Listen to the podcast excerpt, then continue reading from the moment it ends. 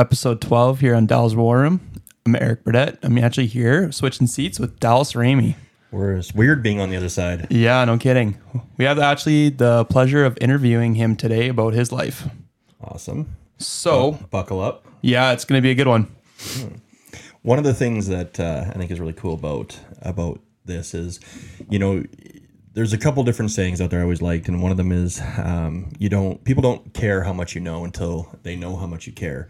I always like that. And the other thing I think is really important is, you know, for people to, you know, understand, I guess the, you know, the the genuinity, if you if that's even a word, of uh, of what we want to accomplish on War Room, and and you know, really, it just comes down to what what people go through. And everything that we teach is is stuff that you know we've gone through ourselves. And I think it's important that you know we kind of showcase Jaylene's story and and we still are still yet to release that. But I think you know once our people really truly know um, you know where we've come from and, and what we've done then I think it it it makes a little bit of the shit that you say you know a lot more real to people when they understand that you really do understand what they go through. So i've actually i'm actually prepared to go deeper here than i ever have even with anybody in our organizations so it's going to be uh, interesting and, and i guess i hope the take of it is you know that people really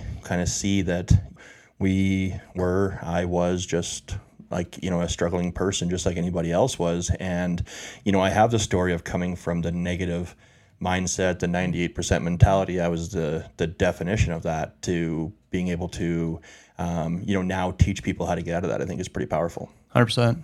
Yeah, um, we obviously we appreciate you, you know, going into this today. So, Yeah, it's gonna be fun. so I guess we can get started off here. Where were you born? So, born in Edmonton, Alberta, and I grew up in a little town called Athabasca, which is about an hour and a half north of Edmonton. Uh, my parents grew up on a, or my parents lived on a little farm, uh, just kind of between Athabasca and Boyle. Oh, okay. That's a real place, Boyle. really Yes, interesting. So, and your parents together?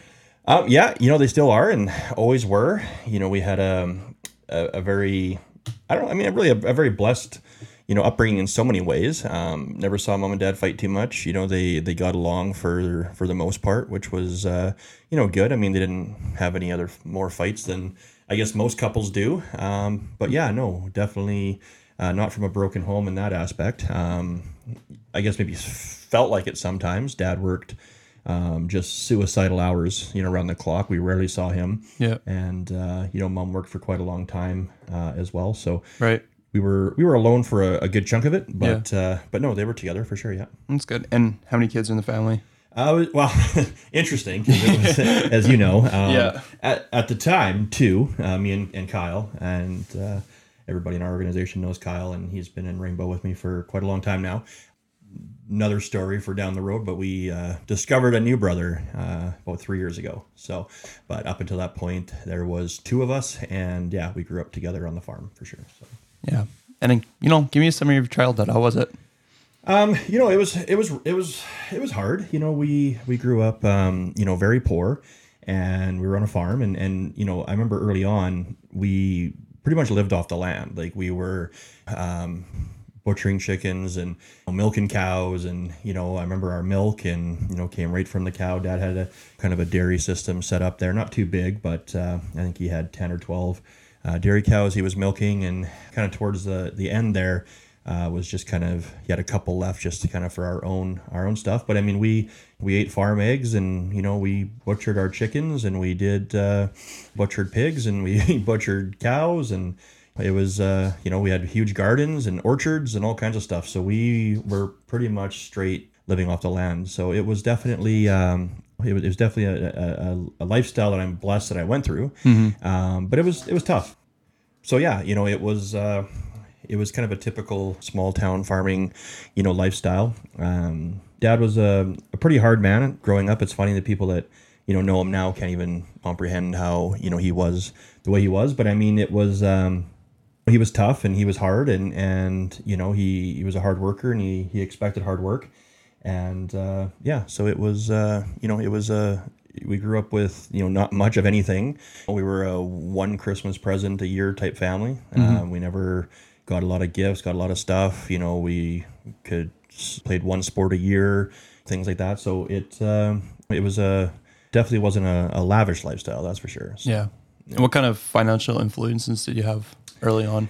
You know what? I never had any positive financial influences. I guess you know, really. Um, there's really up until Jaylene, there was really um, most of the money mentoring I had ever received was negative. I, I remember bill collectors calling all the time was a constant thing. You know, it was it was never ending, and I mean, it was always like, don't answer the phone, and and if you do, you know, tell them that we're not home. And it was just, I always remember people were just calling. Mm. People were calling, and utilities were late, or phone bill was late, whatever, you know, and and it was just always something, insurance. And dad i think for a long time you know solely lived off the farm and he had a massive heart attack when i was seven kyle would have been four and damn near killed him and probably would have killed most men. And he, uh, you know, we were big into green and all kinds of stuff, and he uh, basically had gotten forced to kind of get out of all of that, sell a lot of the land, um, and and he went straight into cattle, which at the time was was decent money, but there was it was a struggle, you know, most of the way through. So for me growing up, I just you the bills come in, you pay them when you want, and they call you and harass you for money, and then you pay them when you pay them. I mean, that was just that was a normal thing for me and, and yep. Kyle, right? We just assume that's how it goes. So when it eventually happened to me, it was no surprise, right? So, yeah. And how was your relationship with your parents? Me and my mom's relationship was good. I think. Um, for my father, it was it was uh, it was different. I don't know. I think maybe he he maybe panicked a little bit when I was born. I was his first son, or thought he thought I was. Um, that's another story though. But uh, you know, it was it was interesting. There was a lot of things early on, and, and I mean, obviously that I don't remember, but just from hearing from my mom and my aunts and stuff that he never had a whole lot to do with me the first few years. You know, it was definitely, you know, and he again, busy man, always in the fields working, but just never had that really kind of emotional connection. And uh, and and we grew up and and yeah, never seen him much. I mean, we feared him for sure. You know, he we respected him and it, you know it was a typical like wait till your father gets home and that was a scary thing mm-hmm. you know so you know we didn't piss around too much um, but me and him never all in all honestly never really had a strong relationship um, ever up until a few years ago and i'm, I'm blessed for that but it was uh, yeah it was definitely pretty cold when when i was younger um, my mom we i think got along pretty good when i was really young as I kind of got older and started kind of lashing out through, I would say, not the neglect, but I guess the rejection or the the lack of. I was always a very emotional kid, um, different than most guys for sure.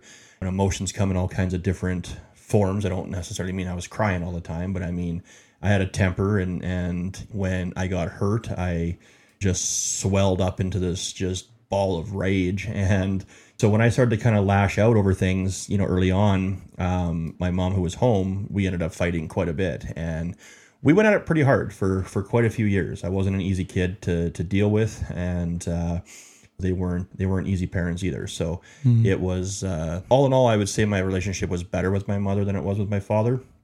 Um, but towards the whole way through, it was definitely, I would say it wasn't what I needed as a as a child but I don't expect them to really understand either for the where they came from um, to know what I needed as a child. Yeah. Right. But it was uh, it was cold for sure. It was a lot colder than than I would have liked, definitely. So yeah.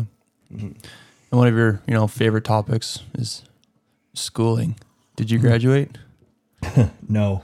Um, school and me and and you know never got along, and I hated it. And still to the day, one of the things that people misdiagnose is you know shit like ADHD and all this kind of crap and this these these bullshit labels that that you know we just throw on people nowadays. And and again not taking away from people who legit have ADHD and there's there, there that's a real thing um, you know an ADD and stuff like that. But a lot of times it's a personality you know situation. And we talk you know, teach in, in our organization. We learned from Dani Johnson about gems. And, you know, one of the things with sapphires is, you know, I was a part sapphire and that's just the, the attention span, right? I cannot sit down and for me sitting in a classroom all day, there's nothing worse on earth.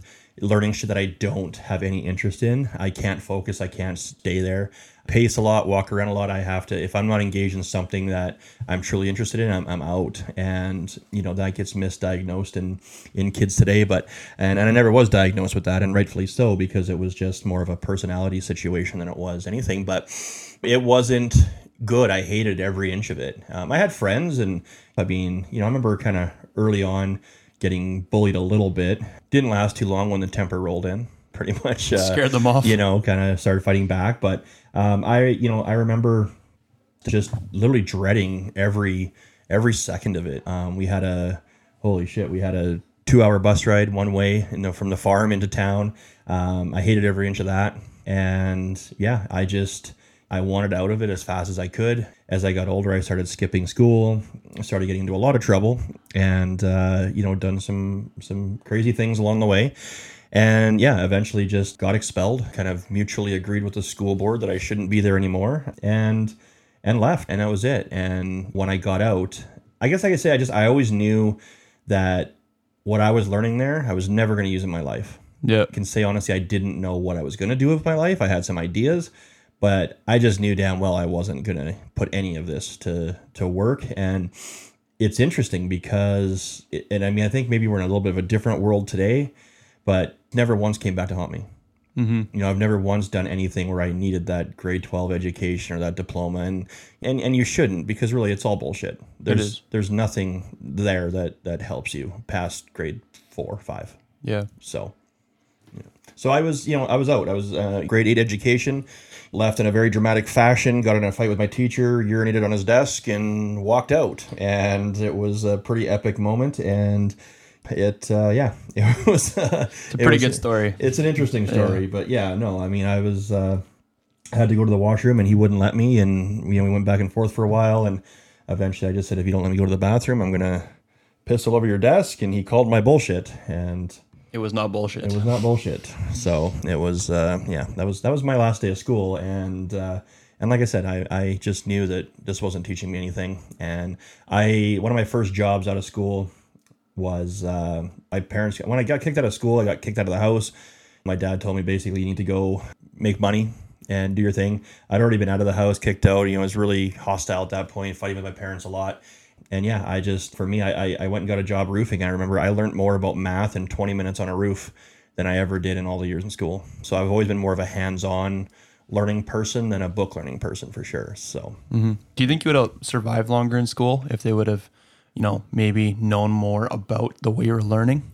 yeah, I think 100% right. I mean, it's it's generic 98% bullshit, right? I mean, they're just programming you to be a good little citizen, and you know, I think in some weird way I knew that early on, but yeah, I mean, I, I still believe today that if if teaching actually if people were there to actually i mean the teachers don't even know that they're not there to teach in so many ways which is crazy right it's just like it's a it's a system that's developed to to mind numb people you know no one who who's going through school and then pays to go to school. I think you know we talked about that in when in one of our more popular episodes. We got a lot of feedback on you know the differences in colleges and schools. And you really look at the whole entire system. It's just a shit show. It's just a joke. Yeah. that's not teaching anything. And you know people are always like oh why don't they teach you to pay your bills? Well they, they don't want you to right? Right. so for me it's like yeah the teaching styles were different. I mean there'd be a lot more success in the world but the the world doesn't you know only has room for so many successful people. So they need the the rest to run around and do all their work for them so i think i maybe caught onto that you know even subconsciously early on and just got the hell out of there but yeah i couldn't i couldn't get through it with the styles and um, you know there was some teachers that you know i connected with and and wanted to help me but yeah it was uh it was yeah it was just not it was not my place ever Yeah. So you get out of school. Did you have any mentors or people that you know shaped you early on in your in your life?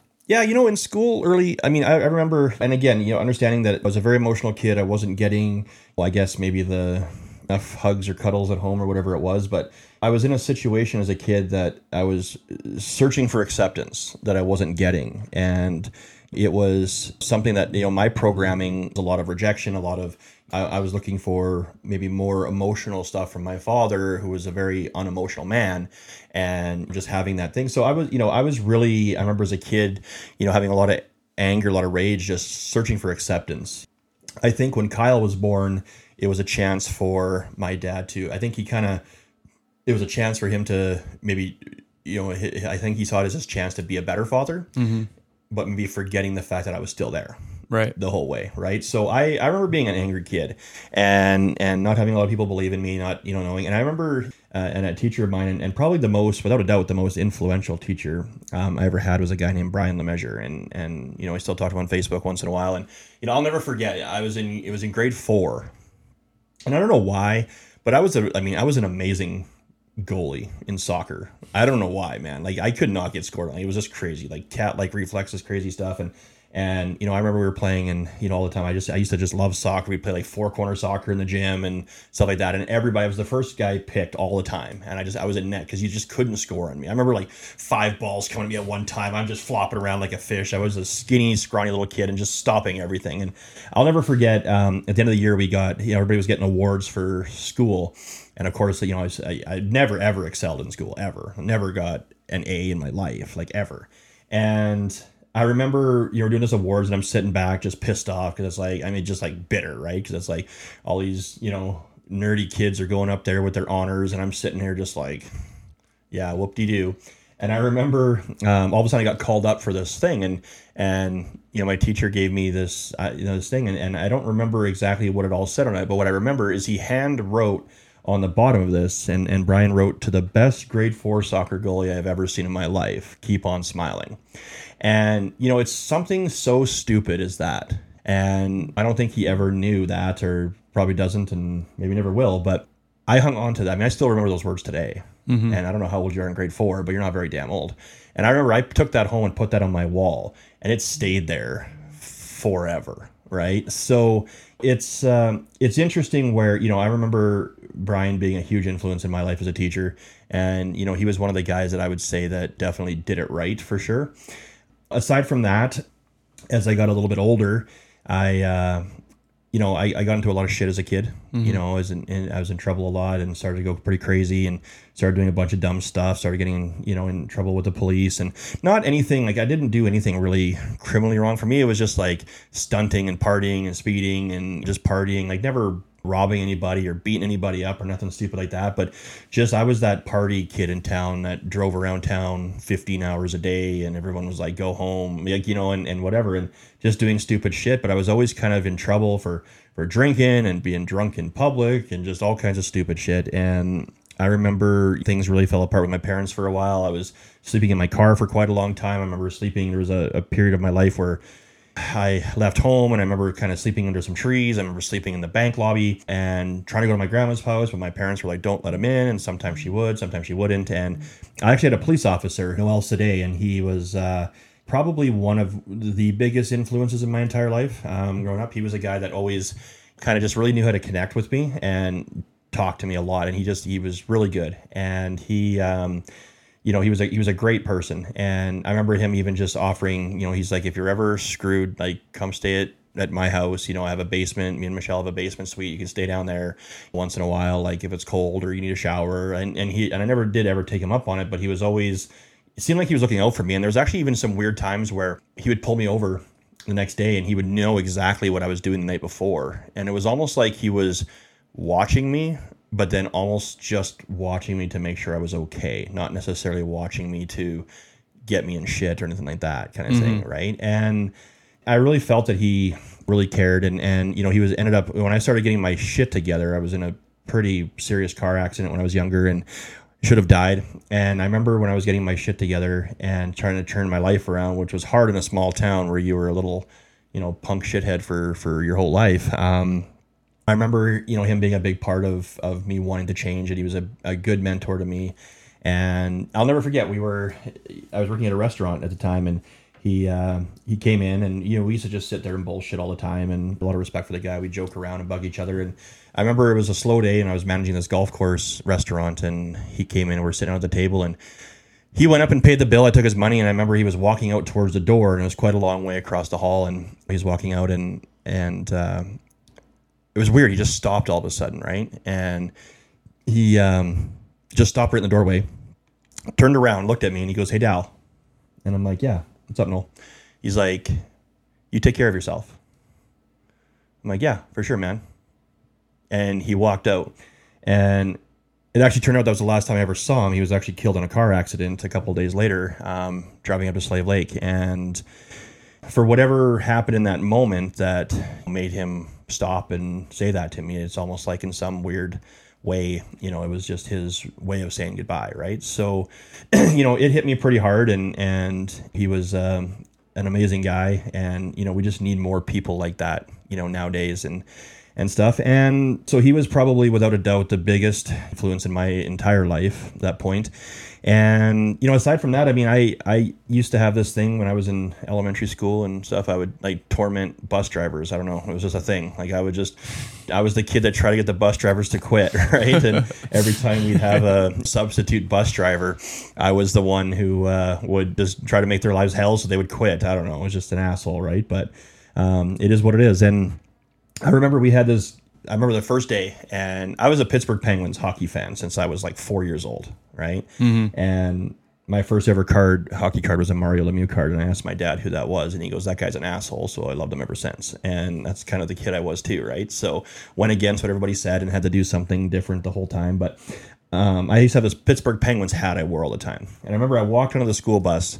And there's a new bus driver, and I was just like, "Oh yeah, we got a new bus driver." And his name was Gil, Gil Williams, and I think this guy knew because see right through me and see the shit that I was. And you know what the first thing he said to me?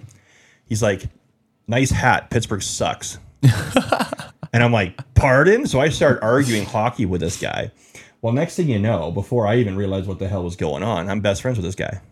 Right? Wow. I'd get on the bus, I'd sit in the front seat on purpose, and we would just talk hockey all the way to town. Yeah. You know, and it was just a proof of this is a person who knew, like, you know, like we talk about with through gems and different things, is like he saw right through me mm-hmm. and he knew just how to connect with me. And he was the only bus driver I think I, other than our regular bus driver, that I didn't really, well, even him I tormented, but he was really the only one that I ever, you know, really did. And I remember just talking with Gil and going through this, it was just such a powerful thing.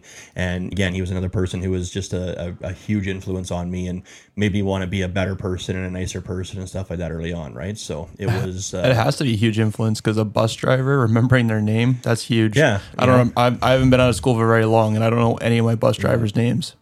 So that's crazy. yeah, so I mean, I think I would say that those were, I mean, early on would be, you know, Brian, our, our phys ed teacher, and, and Gil were my two biggest influences and supporters early on. And then definitely um, Noel after that for sure. Wow.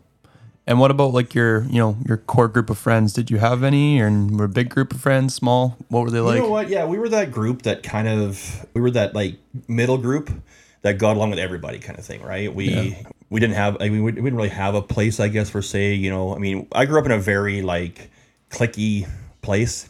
Athabasca was a very rough town, and you know you had your you had your jocks and you had you know your preppies and you had all of those. I mean, it was like just classic stereotypes and we were kind of that group that just kind of were a little bit of everything and and got along with everybody and you know it was the same kind of thing as i mean i early on i, I never was able to stand bullying and I, I still can't and never could so i like i like standing up to bullies but uh, but yeah we never weren't the kids that were bugging the kids and we, we just kind of kept our noses clean. But yeah we had a pretty big group of friends you know and um, actually growing up most of my friends were actually girls. And you know i had a few guy friends but we would just go and, and i think it was probably because i was more of that emotional type of a person. Like a lot of guys can't have girl talk and i was right in there with it you know what i mean? And it was just like i could just talk and talk and talk and I think in a lot of ways, emotionally, I connected more with females than I ever did with males. And I don't know if that was anything to do with, you know, my situation with my mom and dad or not or whatever. But we had a lot of friends, and you know, my best friends were were guys and and and you know some girls. But I mean, we had a a large group of, and it was a strong core. It was good for a long time, and then shit happens, and and we had a situation where it all kind of fell apart one day, and I don't really 100% remember all of it, but basically some shit went down and I was the fall guy and it pretty much collapsed all of that. So it was uh, it was pretty much game over after that. But I don't uh, really have any friends today that I've still even connected with from back then when I moved out of town. It was pretty much severed it all right there. And uh, I remember growing up. I mean, it was a big support base, lots of good friends. You know, we had a lot of fun. We partied like crazy every night, and we just always had fun. We were just a group that kind of got along with everybody and, and had a good time for sure. So. And what was your what was your uh, first job? You know what? Um, it was interesting. Like I, I kind of almost went backwards in life when I first started. My first job, basically, my best friend Leah, her her and her parents lived about a mile and a half away from our house. It was like our the farmer, you know, we had one neighbor that was about a mile away, another about a mile and a half, and after that, you had to go about five miles before you found a house. And so I remember um, Joe. He worked for uh, uh, a paving company, and up in Athabasca, there's a mill called Alpac. It's Alberta Pacific Forest Industries, or at least is what it used to be called. Anyway, if it's not now, and uh, there's just a pulp and paper mill, and they just built it in, and uh, this company had done um, some you know road work and stuff like that. So I had pissed around with some little jobs and things like that from time to time, but really it was um, I think it's my first steady job, and I would get a ride in with Joe every day, and we got along really well. And uh, yeah, I worked with them for a little while, and I mean, you know, it was it was in a huge party phase for me, and I. Uh, yeah, it was. I mean, back then, I guess it was, you know, definitely a lot more tolerable. But I mean, you would just we would party till four in the morning and go to work. So, but yeah, I, I worked on uh, a paving crew, you know, tarring highways and things like that, and that was one of my very first like real full kind of time, not pissing around helping out here and there jobs. But um, I don't know. I worked there for I guess off and on and had other jobs, but I, I guess I worked there for probably you know six or eight months in total, and then um, I don't think I've ever, I don't think I ever got fired from a job one time, but I think I just got tired of it and went on to something else. I spent a lot of time, you know, when I got bored with a job, I would pack up and move somewhere else and just go to a different place, right? So I always kind of had to keep everything fresh and exciting. If I got bored, I just stopped going, right? So, yeah.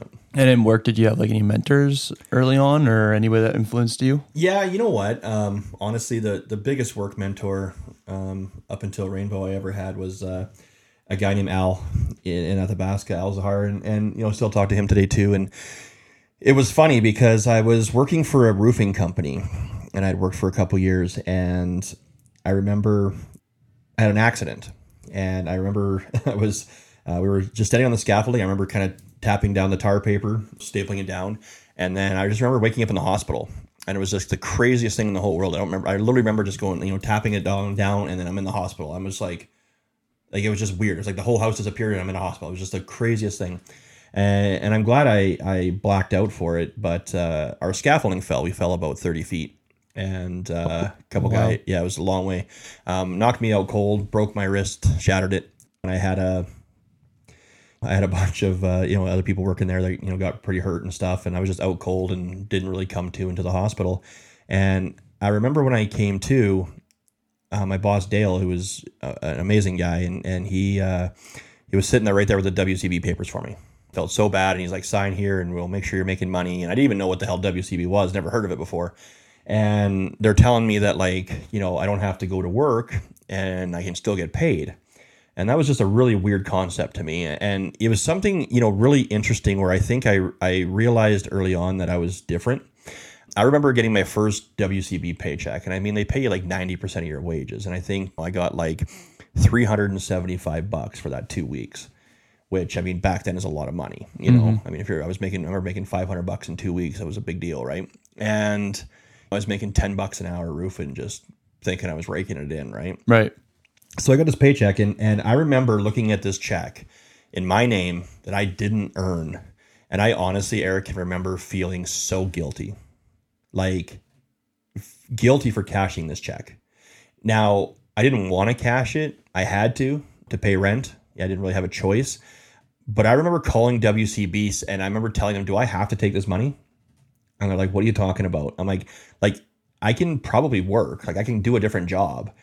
And like I got a cast on, I have a plaster cast on. And they're like, "Well, yeah, of course. If you can find someone that will hire you, then by all means." I'm like, "Okay, cuz I don't want another check from you guys." Like I'm not a charity case. I don't need to sit here and get free. Like I can figure this out. I can work. Mm-hmm. Right. So I started applying for jobs. Now you imagine a, a my punk ass reputation in town, walking around with a broken arm into places trying to to get work. Nobody's hiring me. And I'm applying everywhere. I'm, I'm applying for the gas pumper job. I'm applying for the custodian at the high school. I'm applying for all of it. It doesn't matter to me. Work's work, right? All work's honorable. So that's what I'm that's what I'm looking for. And uh, what happens is we get to I get to this ad in the paper for a dishwasher at Athabasca University in the kitchen. And I'm like, I can wash dishes. So I go up, I apply, I call the guy and he's like, yeah, come and see me for an interview. So I go up there, I go up there and I walk in there and he, and Al, and it was Al who was, you know, who I was calling. He was running the kitchen then. And he looks down at my arm and he goes, you want to wash dishes? And I'm like, yep. He's like, you have a cast on your arm. I'm like, yep. He's like, you can't get that wet. I'm like, nope. He's like, how are you going to wash dishes? I'm like, I don't care. I'll put it in a bag. I'll tape it up, like whatever I have to do. And I am pretty sure Al hired me only to watch this shit show go down. And you know what? I wrapped that thing in a in a garbage bag and I duct taped the shit out of it so no water could get in there. And I washed them damn dishes in that restaurant better, faster, and harder than anybody he'd ever seen and I just went to town on it. And you know, I was happy because I felt like I was earning it. And I never did take another WCB check, and and to the day, I've never taken a unemployment check or anything in my entire life. Right. So to me, it's like you know, I, I just feel guilty taking money I haven't earned, and that was that was my thing. So Al and and me formed a pretty up and down relationship, but a, a one that meant a lot to me in the long run. And he really gave me my chance to. I always kind of wanted to. I always enjoyed cooking. I always joke around with my mom; she couldn't cook with her shit, um, so I had to learn how to. My dad was a very plain. Like he's the guy who likes his steak burnt to a crisp, no spices. You know, mom would make a big pot of macaroni, like a big pot of elbow macaroni, and have one processed cheese slice and this big bowl of macaroni, and we would eat that. Like, and I remember going into the cupboard, going like putting spices on shit and stuff. I'm like, food can't taste like this, so I would just put all this stuff on. So I started kind of understanding early on kind of what would make things taste better and stuff like that. So mom would make some pot of plain shit and I would go and try to doctor it up to make it taste normal, right? So I had an interest in it and my dad's mom, my grandma, she had a she worked as a line cook in a restaurant. And I always thought that'd be super cool. So I had this like kind of passion, I guess I'd say, to cook. And early on, um, so when I went with Al, and he kind of really was the one who formed that in me and taught me you know how to cook. He taught me restaurants. He taught me everything you know i ever knew about a restaurant and catering and things like that. And again i was a hostile punk little kid and you know he was a, a guy who didn't take too much shit and you know we uh, butted heads a lot and i don't know how many times he'd fire me i'd come back i'd quit come back and we'd make it work. And kind of always had this kind of silent father son kind of a relationship. And i think at the time i didn't really i mean as kids probably do i didn't realize what his influence meant to me but definitely down the road it was something that you know, I really look back on and, and realized kind of the role he had played in in my future for sure, right? So he was probably the biggest work mentor I had really ever had up until that point and, and taught me a lot. And, you know, I ended up spending years in that in that industry before uh, before getting out of it. So yeah. Yeah. And even today, I mean I love smoking food and cooking food and, and really a part of that all stems back from from him and you know doing barbecues and a lot of stuff with him so you know well, I, I, always appreciated that thank you al yeah because we yeah. love eating it so yeah. it works out good there you go yeah um what when did you uh when did you move on your own oh boy um you know like i said i was i was um I left home quite a few times. I ran away from home a few times. I got kicked out of homes a few times. You know, again, I can remember being as young as 14, 15 and kind of um, sleeping under a tree by my grandma's place and things. And, and just being a really pissed off, angry kid. And, uh, you know, it was off and on. And I remember like, like if you can imagine like the diviest shithole apartment building that you could ever imagine um, there was this place downtown in athabasca. And it was that. It was like a s- square building that had like four units upstairs four units on the main floor. And i think it might have had four in the basement or something. And it was just a shithole. And i remember did it have the bed on the wall? It didn't, but oh. it should have. It really should have, because um, it was it. And you know, no air conditioning, no nothing. I mean, I remember the summertime just cooking that thing with the windows open, and it was right by the back alley of this bar, and right by a convenience store. And uh, and I remember my cousin helped me. He signed for the place for me, and so I remember living there, you know, off and on, you know, 16, 17 kind of thing. But you know, I would say I was kind of a little bit of a gypsy from 14, 15 on, and then really, I think when I 15 to 16 is when I started again lived in my car for a summer until we wrote that off, and and then yeah, I mean, I, I think I was about 16 when I kind of had my first place that was mine but wasn't mine kind of thing, and it was just a party shack, you know, people running through it constantly kind of thing, right? So, mm-hmm. but but yeah, I was I was always kind of independent and out pretty early. I I, I really I look back and I appreciated the farm now and I always will and I'm, I'm so blessed to grow up that way um, but at the time I, I hated it I can't stand being bored. I can't stand having nothing. And I was just it's you know being that far away from civilization and disconnected from people was not my thing. And i was like a people person stuck around no people. And uh, you know I used to just harass and torment the shit out of kyle and you know poor little bastard. But um, yeah I, I i wanted out early and and i did whatever i could to get the hell out of there as many times as i could. So Wow. yeah. And then you got married and had a son. Yeah um that was interesting yeah we had uh And that was in Athabasca still? yeah, we were up there, and and uh, I was you know spent a lot of time with his family, and and a buddy of mine was dating this girl, and you know in in Thorhild, which was a little bit north of Athabasca, where I grew up, and you know went out there one time to drive him to see his girlfriend, met her, and we. Uh, I guess you can say you know hit it off pretty quick, and you know it was interesting because I was already in a time in my life where I was kind of done. Right, um, I'd went through a pretty serious accident, and uh, you know, and I, I guess I'll tell you about that a little bit. We were, you know, I, I had a car and I was doing a lot of stupid shit with that car, and uh, it got to a point where I mean, I was I was a kid where like literally the police would pull like pull behind me and try to pull me over, and I would speed away. And I don't remember. I remember being in high speed chases and all kinds of stupid shit, and like they were looking for me and hunting me down, and and I was just that cocky kid. I'd be the kid, you know, giving them the finger out the window, laughing at them. Like it was just a like it was just it was it was bizarre. It's almost like from a movie. You know, you think about it.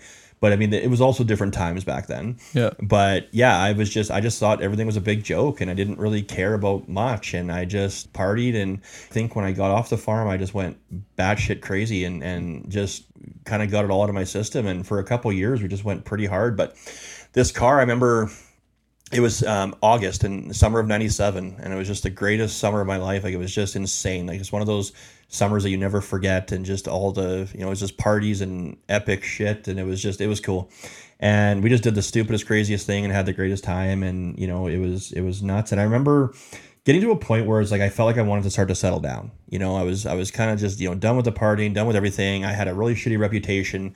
I always remember being a good person deep down inside, and I, I really I really did care what people thought about me. And I wanted to do better in my life and start making something out of myself. I felt like I got in those couple years, I got a lot of that shit out of my system. I, I you know wanted to get my own you know my own solid place, something better, and just going through it all. And I remember I was going to go back to school and uh, this was so I would have been going into whatever I don't know how old you are when you're I guess I would have been what 16 and uh, I remember wanting to uh, the intention was to go back to school and try to make amends with the school board. And you know I had these intentions to, to get my life together. And I remember being just hammered out of my complete mind and passed out in the back seat of my car. And we are driving a friend of mine home and she lived just down this gravel road close to town. We were only a few minutes away. And um, my buddy rick was driving the car and he uh, you know he was sober and everything. We were driving and i don't know we were just cruising and he was going faster than he should have been and didn't really pay attention. And we're flying on this gravel road and angeline lived in the corner of this like 90 degree angle and her parents lived in the corner as a gravel road and we're flying down there and i remember just thinking you know all of a sudden just being drunk out of my tree and thinking like man we're going fast and I remember all of a sudden looking up and it was dark already. And I just seen like as fast as you can imagine this road ending and just going towards it. And I remember her yelling, you know, slow the F down. And I remember, you know, Rick looking up and I remember just thinking, don't hit the brakes. Well, he panicked and two footed on the brakes. And this car, like we hit this ditch, we went straight through, probably hit that thing at a buck 60. And we hit the ditch. It the you know those power pole it has the little lines going down mm-hmm. we were high enough in the air where it ripped the mirrors off each side as we went through this thing bounced landed i remember the hood coming up over top of the car and i remember just seeing these headlights and i remember seeing these headlights turn and i seen trees and we smashed into these trees and you know i think i'm holding on to my case of beer or something stupid like that and i remember i actually remember um, going through the back windshield i remember putting my hand over my eyes and going through the back windshield and i hit a tree popped my collarbone out of socket and landed on my back in the bush. And I remember my car spinning around once or twice and the headlights kind of flashing me as it went around in circles. And then I literally remember like getting up and wondering like what the hell just happened.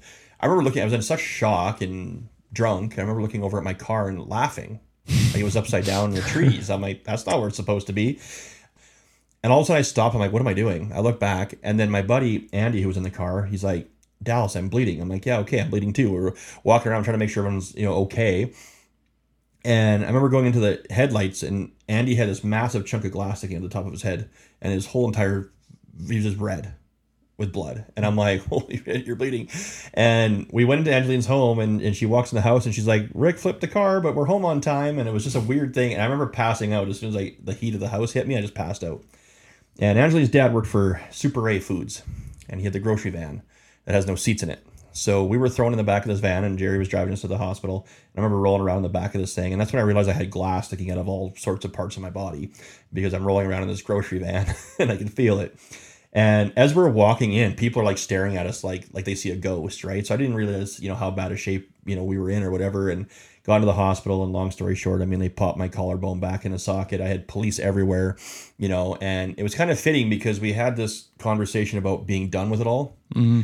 And I think maybe in some way, if it didn't end the way it did, it probably never would have ended for me. Like I probably would have just continued to live that life, maybe in party. But when the car was gone, and I'm at the hospital and there was police everywhere. And by the time they popped my shoulder or collarbone back in a socket and started pulling the glass out of my face, and I had glass in my forehead and my cheeks, and and actually where I put my hand over my eyes was just a white patch across my eyes of and all the glass was in my arm. I still got these scars here and shit from it, and uh, you know probably saved my eyesight by doing that. And they pulled it all out. And I remember, um, I remember walking out of the um, like walking into the kind of the lobby part of the hospital um, after a couple hours and there's cops everywhere there's media up there even like the newspapers and shit.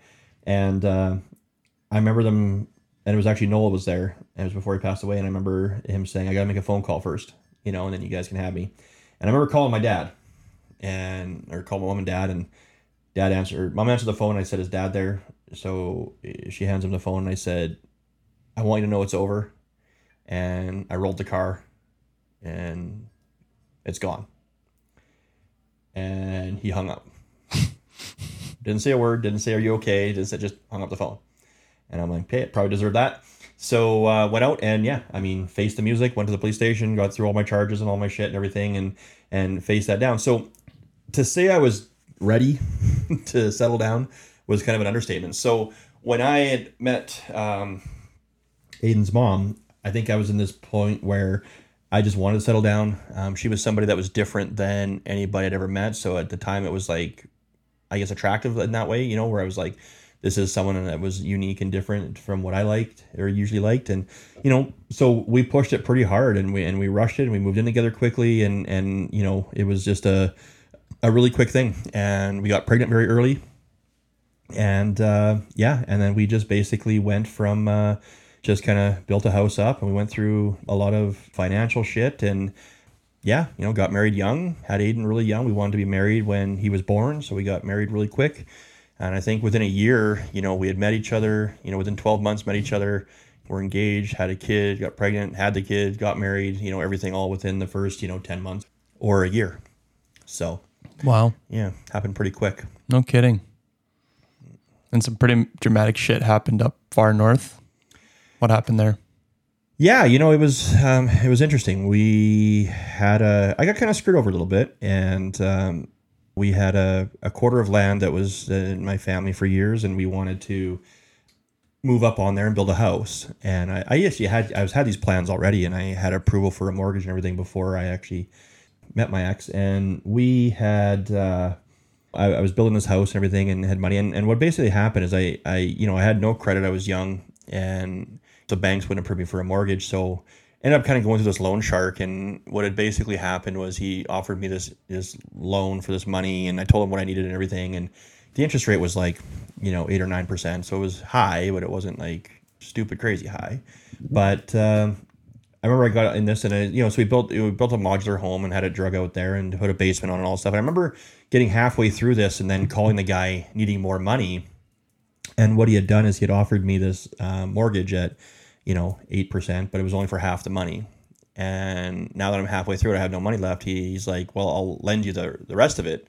And it was at like 46 or 47%. And at the time, then there's, there's laws now that you can't go over 30%. percent mm hmm um, those laws weren't in place in 98 or 99 or whatever it was. And by the time it was all said and done, I had no choice because I had, I'm half built this house. I have people I have to pay. So I took it and uh, ended up basically having to pay two thousand dollars a month um, for this place at a time where rent was like four hundred bucks a month. Wow. And so I got I got screwed over pretty hard, and I I worked as much as I possibly can around the clock as hard as I could. Um, and eventually, the inevitable thing, which I mean, it was set up to do, was that uh, I was going to lose a place. So we ended up getting foreclosed on, and uh, yeah, we lost it, and it uh, screwed my credit pretty hard and caused a lot of drama in my family.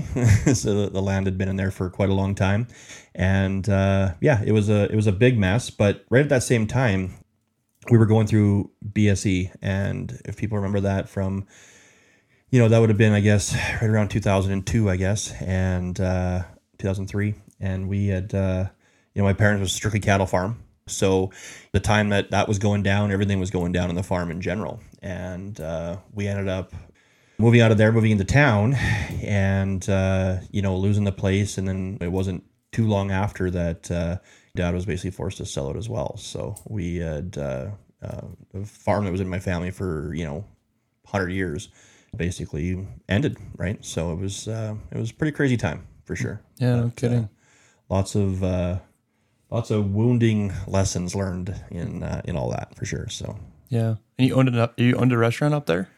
Yeah, it was interesting. After uh, so yeah, I'd worked with Al off and on, and worked for different places, and I was working for uh, another lady that named Joyce that she used to work with Al too, and was working in Boyle with her, and it was funny. Yeah, we, she was going through her own financial things and wasn't getting paid on time and different things like that. And you know, we had a pretty good relationship, but it was just I ended up um, basically I was actually managing an A and W when we lost the place, got foreclosed on, or right after I think it was. I might have went to A and W. I don't remember, but uh, I remember I wanted to own my own restaurant forever. It was a goal of mine, and I knew everything about line cooking. I knew everything about cooking, and could, I could do all parts of that, but I didn't know anything on the business side of it. So I remember when A&W was going to come into Athabasca and they were opening up on the hill.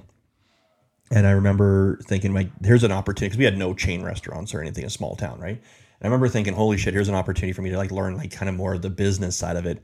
So I went and applied as a manager there, and they hired me on as an assistant manager.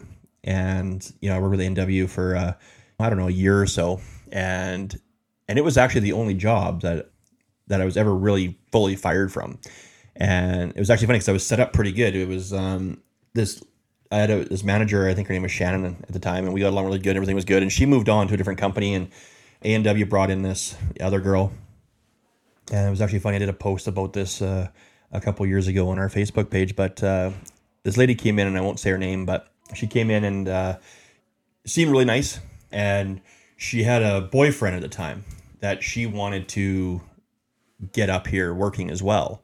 Um, he was assistant manager of another A and W, and uh, was the one that she came from. So she had intentions to get him to come up here, um, but for that to happen, she needed to have a position available. So she pretty much straight ass sabotaged me to the point of basically didn't take a whole lot to get me worked up, and she got me worked up, and uh, you know we got a little bit of an argument, and she basically just flat out fired me, and uh, brought in her her boyfriend to replace me. And this was right when um, that's what it sort of been right before the, the foreclosure because yeah, I remember we, yeah, it was right before, sorry, because I remember uh, we were pregnant at the time still. And I remember, you know, having a pregnant wife and, you know, weeks away from popping basically and uh, getting fired. Right. So when I went to work for Joyce and Boyle was to fill in and then, you know, ended up losing the place when I came to town it was a blessing because A&W did teach me a lot of like, you know, inventories and different things like that and a lot of the stuff I needed to go. When I had just lost the the house, um, I didn't have any money. And and I stopped working with Joyce and I didn't have a job, I didn't have any money. And the restaurant that I worked for with Al was up for lease. Al had moved into more catering, had his own building, and, and the place that I'd worked in several times um, came up for lease. It was a huge building, pretty run down, but I'm like, you know, here's my opportunity to um, to get in there. And so I had this intention to to lease this place and open up my own restaurant.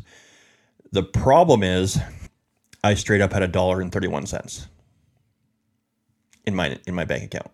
Holy! And that's what I had. And I remember thinking, how am I going to open a restaurant on a dollar?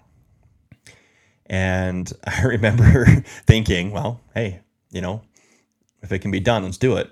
So I'm like, I'm going to be the first guy to open a restaurant on a dollar. And I went down and talked to the lady, and, and everything. The stars kind of all aligned in a way, I guess, if you can say that. Um, the the guy who owned it, the building, he, you know, would lease it out to anybody. And there was a lady in town um, named Sue, and she had a Chinese food restaurant in town. Well, she wanted to make sure that no other Chinese food restaurant, no competition for her, could move into town. So when this building became, when Al moved out of it, Sue went and leased it just to, so she could control who could come into it. So I went down and talked to Sue, and she was pretty desperate to get rid of this place. And I struck her a deal. I said, "Hey, if you let me come in, um, let me get set up and give me a month or two of free rent here, and and I'll I'll take it." And she was just happy that that it that it wasn't a, a Chinese food place going in, and so we had to actually had to sign a thing that I wasn't going to make Chinese food, and uh, and yeah, she she needed to get rid of it, and it worked out good where she just let me have it, and uh, I got my first month or two of free of rent, and then I would just have to start paying her like on our third month open. So now I had a place. And so I did that on a dollar. Well, the place was run down and needed some work. So I went across to the home hardware there and um, I opened up a charge account. They knew my family and stuff like that. So they let me open this charge account. And I went and charged up all the lumber and wood and paint and things we needed. And we went in and we renovated the restaurant.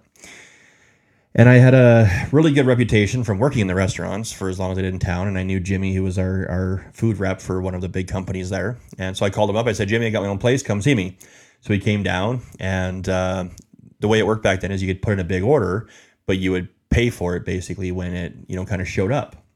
So I put in this, you know, big, huge, you know, $8,000 order, which I mean, was huge back then too and I ordered all of our plates and all of our utensils and everything out of these guys and their first food order and everything all together. Um, I ordered the menu covers and stuff like that. We hand printed all of our menus, made everything up. I mean, we just everything. And you know, I went across to the liquor store because they had a lounge in there too, and and you know, I ended up charging all the booze. And I literally opened up this entire place, renovated it, fixed it, everything, and I never spent that dollar and we were open for business. And by time all the bills came due, we were already making money and I literally had this place. We were packed. Um, I had a really good reputation for cooking in town. You know, play, people were coming in, and and we were busy. You know, the other restaurants hated us. You know, we were taking business from them. We were just crushing it. We were full every day. You know, we were ringing in two, three thousand dollars a day, which I mean back then was crazy amounts of money. And we were paying, and we were paying all of our food and paying everything. We got the bills all paid off, and I literally opened up that entire place, restaurant, lounge, the whole nine, full fledged kitchen, everything, um, for nothing That's insane. on a dollar. So, and then um, yeah, I mean, I was young. I just opened up a bar in a town I grew up in, and uh, yeah, we we pretty much, if you can find a place that was ever mismanaged, it would be that one. We would uh, just kind of decide to have a party, you know, midnight, close the bar down. Everybody would just be in there drinking. And, you know, I remember, I don't know how many times we'd wake up in the next morning and the bar was gone. So we have to go and buy and just people weren't paying. And it's just, you know, we just really piss it away. And as, as good of things as we had there, you know, we had a, a really good thing. We were always busy all the way through, but just my lack of money management you know, just drove the place into the ground. And and and I mean, I wouldn't say drove into the ground, but we definitely weren't, you know, making the money we should have been making. We should have been able to save quite a bit of money. Mm-hmm. And then things started to happen with uh, with our landlord, and and he was kind of a cheap prick. And we, you know, things started to break down, like things that he was supposed to fix. We lost our hood fan one time. We lost the furnace one time, you know, and things that he was supposed to fix, and he would never fix them. And he knew we were busy, so he just kept telling me, "Well, if you want to stay open, you better fix it." And uh, one of our best customers was was actually our lawyer. And as sad as he was to see us go, I took him my release one day and I said, "Guy owes me fifty thousand dollars." And he laughed, sent the guy a letter, and and we ended up suing the landlord for fifty grand. He locked the building down. We booted it back open and went back in and got our shit out. And he ended up countersuing us for the same amount of money. And just because it was an old rundown building, I mean, there was no real proof of you know what was damaged before, what was ours, and everything like that. So we had uh, the place was falling apart. He refused to fix it, and counter he countersued us, and we had moved to Camrose already to open up our restaurant there. That's what kind of brought us to Camrose. And I remember my lawyer just saying, Dallas, you're gonna, but time you'll win, but by the time you pay me, it's not gonna be worth your time. Like you're not gonna come out of this ahead. And so we just settled, agreed to take our losses, and and we left and moved to Camrose and worked on opening the restaurant there. So So you opened up a, a restaurant in Camrose? yeah, we came down and Um, Kyle was going to come down and help me set it up and then go back to the farm. He liked Camrose. Um, met a girl, ended up staying, and uh, yeah, we opened up a smaller place. You know, we went from seating 160 people to seating 40. Um, little place downtown in Camrose, and and we had uh, we had basically gone uh, through there and, and ended up there for a year and a half. I guess for just about two years. We had the restaurant there in Camrose. So And when you moved to Camrose, you made a pretty big impact. I heard. yeah, we um, we moved to to Camrose, and it was right when I was talking about earlier about like when BSE hit, and it was weird. We we moved to town. We opened up the restaurant. We loved Camrose. We were looking at all places all over all over Alberta and even into to um, Saskatchewan a little bit, and we came to Camrose, and I remember just picking up the the newspaper, the Camrose Canadian, and looking at the crime page, and it was like the worst thing that happened in this town was someone got a window broken, and I'm like, hey, we're home. You know, getting out of Athabasca was hard. Um, it was a really rough place. Um, as much as it was a it was a rough fun place growing up, it uh, when the oil and gas industry really grew and the, the heavy drugs moved in, and it just wasn't a place I wanted to raise my kid anymore. So uh, we moved out and figured Camrose was a good spot and we loved it. We opened everything up, and at the same time, you know, BSE was going crazy, and and Dad was, I mean, shit. He sent a bunch of cows to market and got a bill for the trucking, and there was farmers committing suicide, and I mean, it was just a crazy, crazy time. And I remember laying in bed one night, and I don't know, I like God just gave this to me, and I remember I shot up in bed at two o'clock in the morning, and I went, I'm gonna barbecue longer than any man in history and I got out of bed and I went and I sat down at, a table and I just started writing. I was just writing out five, six pages of, notes and shit. And then I went back to bed and I woke up in the morning and I'm like, it was it felt like a dream. I'm like, what the hell just happened? And I went and looked and and I'm reading these pages and I basically mapped out these plans for doing this massive beef fundraiser to basically barbecue around the clock and try to set some kind of a world record for the longest barbecue. And at the time, there was a, um, a hockey game that was going on in Sherwood Park, was as close to us, and it was the world's longest hockey game, and they were always raising money for cancer and different things like that. And and I'm thinking, well, shit, maybe we can barbecue around the clock, 24 seven for however long. And so I got a hold of Guinness, you know, world records, and figured out that what the record was and mm-hmm. you know we had to record everything and go through it all and you know anything and, and you know we went into this thing and i mean i had intentions on raising 5000 bucks hopefully and just kind of putting it towards whatever. I didn't really know what cause to do. I just wanted to kind of create a place where you know we could bring awareness to what was going on in the in the cattle industry. And you we invited all the premier we, you know ralph klein a man that i i love and respect always have and I know he's will, even though he's gone. But uh, you know, I invited him to come down. I invited every politician, every MP, every MLA in the province to come down to this barbecue and just put it out everywhere. And it turns out that it was kind of just what the industry needed, and we wanted to raise five thousand bucks, and we ended up raising fifty thousand bucks. Wow. And I remember at one time in my little tent, we were making burgers and, and Calahoo Meats up in Calahoo. They donated all the burgers to us and everything. And, you know, this thing just blew up beyond comprehension. And, and I remember at one time, the lineup was all the way down the block and around the corner. And I remember walking down and counting, and there was over a thousand people in line at one time. Downtown Camrose was just crammed. And I mean, we logistically we were not set up for that. You know, we had the coffee and the drinks inside the tent with the barbecue and there's old grandma Tildy trying to get the sugar in her coffee, and there's a thousand people in line. I'm like, oh my gosh, and you know, but we got through it, and we made this huge impact. And and you know, Ralph Klein had come down, and he was campaigning during that one. I think I was the one who was campaigning it, yeah.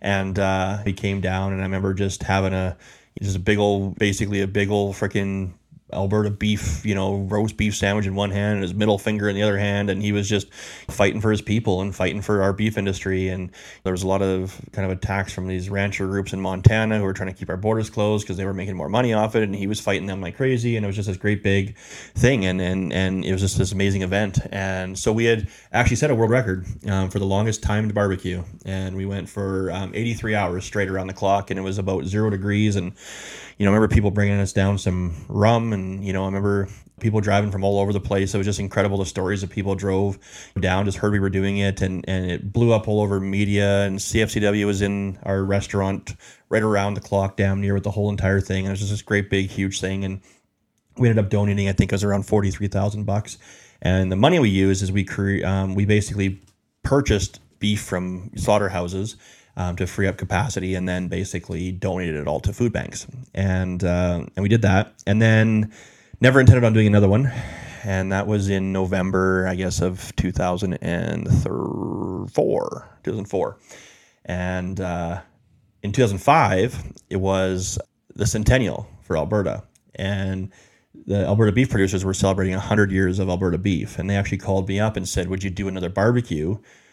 And would you be the official, like, place for our 100 years of Alberta beef and our celebration? I went, Holy shit, okay.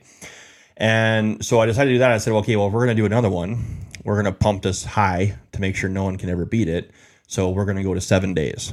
And I think it worked out to 144 hours or something like that. I don't remember quite offhand what it was, but uh, we're going to go around the clock for a week. I also had an idea to, um, because it was 100 years of Alberta beef, I'm like, well, we got to do something big. I'm like, let's do a cattle drive. Let's run a bunch of cows right through downtown Camrose. And I remember going to the. I, I, remember I found this, you know, farmer out by Viking and Gary All. He had the meat packing plant out there, and he was just about crazy enough to help me with his plan. And I got a hold of him. I don't even quite remember how we met or where I got his number from, but I said, Gary, I want to run a bunch of cows through town, and I want you to do it. He's, he loved it. We went to city council, and um, Clarence Mastel was the mayor in Camrose at the time, and you know, I thought for sure they were going to shut this down. Like I just thought for sure. And, and, you know, he embraced it. He loved it. He got behind it and he supported us. And he's like, let's do it. And he supported the barbecue the year before. And I remember he just, his eyes bugged out of his head when I told him I wanted to run all these cows through his town, but he let us do it. And then right before uh, we were about to do it, the Calgary um, has the Calgary Stampede, which is like one of the most famous rodeos anywhere. And they used to run a bunch of Mustangs down the Deerfoot um, to celebrate the uh, you know the stampede. And these cows, I don't know if it was a calf row bridge or what it was, but these horses, sorry, ended up getting spooked, jumped over a bridge, landed in the Bow River, and ended up a lot of them died. And it was this great big thing all over the radio and media was all over it, and you know all the animal rights people were freaking out and everything. And they had actually, you know, basically said that they were going to shut down any kind of stuff like this. Okay, well, this is in in basically in July, and my event's a couple weeks from now. And so my insurance companies pulled on me, everybody bailed on me, and we couldn't get insurance for it anymore. There was one company, Lloyd's of London, that insured me. I had to personally put $5,000 of my own money down and be personally liable for it. Um, the first thing they wanted was a, a six foot cement wall down the entire um, street which obviously wasn't going to happen. They ended up going to a chain link fence, which wasn't going to happen. And I finally convinced them just to let us do it with enough cowboys and, and stuff. So we, um, you know, UFA set up all kinds of corrals and pens for us, and we ran, you know, 40 head of steers right through downtown Camrose. Uh, right past our barbecue all the way around and, and had this huge celebration. We barbecued for 144 hours or whatever it was, 177 hours, I don't remember what it was. And, uh, and yeah, set this record. And then we, uh, yeah, it was huge, and we raised another fifty thousand dollars and sent that out, and uh, yeah, and then kind of went back to the restaurant, and then it was actually just uh, the next summer that we got so much demand to do a third one, and then we bit off a little bit more than we can chew. The downtown didn't want us down there anymore. Um, our event was overshadowing their events, I guess, so they actually um, started kind of fighting us back, and I'm like, hey, you don't want our business, see ya, you know, and that and that that event had put that you know that street on the map big time too. I mean, we were having. I remember I did I did interviews in Japan. Like when those horses went over the bridge in Calgary, I was famous. Like we had I had radio interviews from Japan, from like everywhere. You get the translators on the thing. Like I was the guy who's gonna run cows through a town right after a bunch of horses died over a bridge, and it, it was crazy. So you know what, we brought a lot of attention to, to that street, and and you know for whatever reason people got bitter or whatever, and you know so we pulled out and went over the to the Doug and Mullen Camrose, and Jesse was like, yeah, I'll take your event for sure, and you know, we went to 10 days and we did it and we got through it. But I mean, in 10 days, I mean, you know, we had the costs were too high. You know, it, it, you know, we had a windstorm that came through and crushed all our stuff. So, you know, through that whole entire event, um, you know, we did a lot of sales, didn't, you know, didn't make a, a whole bunch of money, but, you know, we ended up, um, all in all for the whole thing. I mean, raising a ton of money for, uh, for food banks and stuff. And, and, uh, yeah, kind of put our names on the map there. And then basically, uh, from the restaurant and yeah, just kind of carried on. So it was it was fun. So what made you get out of the restaurant business? You know, I guess in a way, I mean, I never I never did the barbecues to really with the thought of of um, the restaurant growing. I just assumed, I guess, maybe that you know it would it would grow. And I mean, in summertime we were busy, but wintertime in, in downtown, any small downtown, I mean, it's dead, right? And you know, in the summertime we'd have the bank ladies walk over all the store people. We had a little patio outside. We were busy. In the wintertime, whatever money we made in the summer, we'd lose it in the winter. And we had a busy summer. We we're going into winter. Things were starting to get slow, and I couldn't do it. You know, I didn't want to go through another winter. I mean, there was days we had two customers and Camrose, I guess, really didn't support us back to the extent that we supported them. So we, yeah, we uh, we just closed it up before the winter really hit, and I told Kyle I was gonna go work at the mills. So I went over to to uh, the steel mills in Camrose, which I mean is the kind of the main job thing, or was for years. And and you know, I just said I'm gonna go get a job and make some money and regroup. So went over and basically applied at the at the mills, got on at Shaw Pipe, and that's kind of how my story started with them. But we pulled out from there. Yeah. And tell us about the mill. How was that? Yeah, it was it was interesting. You know, I, I talk about it a lot too. I mean, I remember walking into the place, and you know, I don't know, I something just in my head. I'm like, this is temporary. I didn't know what I was going to do, but I knew I didn't want it to be this. And I was working at the old plant in town, and just being a laborer and whatever, and and you know, working up. And I mean, it's a union job. It was my first ever union job, so I was learning some of that and learning the good and the bad that goes with that and I kind of worked up and the mill got busy, moved up to a couple shifts. I started getting into a loader, started making some more money, which I enjoyed. Um, but you know, it was so up and down, it, and, and um, my intentions were just to quit. And then Shaw actually built a new facility um, in in Camrose, and there was opportunity, so I decided I would stick around for a little bit. And then um, I applied to go over to the new plant. It was the same union as the new plant, and my seniority number I think at the time in in uh, in the in the mill was like 60 or 70 and so I figured hey if I can get in the top 20 in, in either one of these plants it'd be good. So I applied over the new plant. There was a lot of drama going on early on. So a lot of the guys kind of stayed away. And I think there was six or eight months that the people had to apply to different jobs to go over there whoever wanted to go over whoever wanted to stay. I think the drama and the shit that was going on you know a lot of people kind of got gun shy. And uh, I ended up going from number 60 whatever and when the deal closed in the new mill I ended up going to number two Oh wow. and uh, so now I you know we were out there we had uh, basically jobs and everything that we we had and um, and that's when I kind of yeah started getting my taste of the union environment and we had some pretty shitty um, supervisors at the time and there was a lot of fighting going on and a lot of kind of establishing ground and you know I ended up kind of taking on the role as a you know the shop steward for the union for the, and uh, we started you know I, I started kind of down that road. And again it was kind of the the thing of the bullying and they were bullying a lot of the employees and I was the guy to stick up for them and so yeah the first uh, year there was pretty pretty wild pretty pretty crazy. Lots of fighting lots of stress lots of stuff to kind of get things established and building relationships and stuff. But uh, you know all in all at the end of the day well, I ended up um, being there for 10 years longer than I wanted to Mm-hmm. and uh, at the end of the day, I mean, I got nothing bad to say about the company, and I mean, they kept food on my table for quite a long time, and uh, you know, I was appreciative of the the opportunities they gave me for sure. Didn't you start your own union? Yeah. So yeah, what happened was um, you had the same union between both plants, and then once I'd kind of fixed all the problems in the plant, like all the relationships got built and everything was good. Right. Then the guys at the old place wanted to come over and try to take our jobs now that it was calm. Yeah. And because it was under the same union, the union was going to put both plants under one agreement. Right. And the company didn't want that. And we sure the hell didn't want that. Mm-hmm. But the employees at the other plant did. And we basically told them, like, I mean, yeah, now that, you know, we've done all the fighting for a year and everything, and I mean, it was a lot. And now that we've got it all established, now you want to come over, now you want to take our jobs and bump us back down. Not going to happen. Right. And uh, so we fought it. And, you know, I basically kind of basically got to a point where I told him, I said, if you, I mean, I started doing some Googling and realized that, I mean, if anybody's ever tried to get a union into a place, holy shit, try to get one out. But uh, it just so happened that there's some rules that I mean, you can only do it in the 11th or 12th month of like the whatever second year of the contract or whatever the hell it was. And whatever it was, we were in that time period. Stars aligned. Yeah, and I had like three weeks to get this done. So I basically told them either you guys back down and give us something in writing saying you're not going to do this, or we're going to do what we call a revocation. and Yeah. it's revoking the rights of the union. And they called my bullshit. So we filed and got all the employees inside and we literally kicked them out.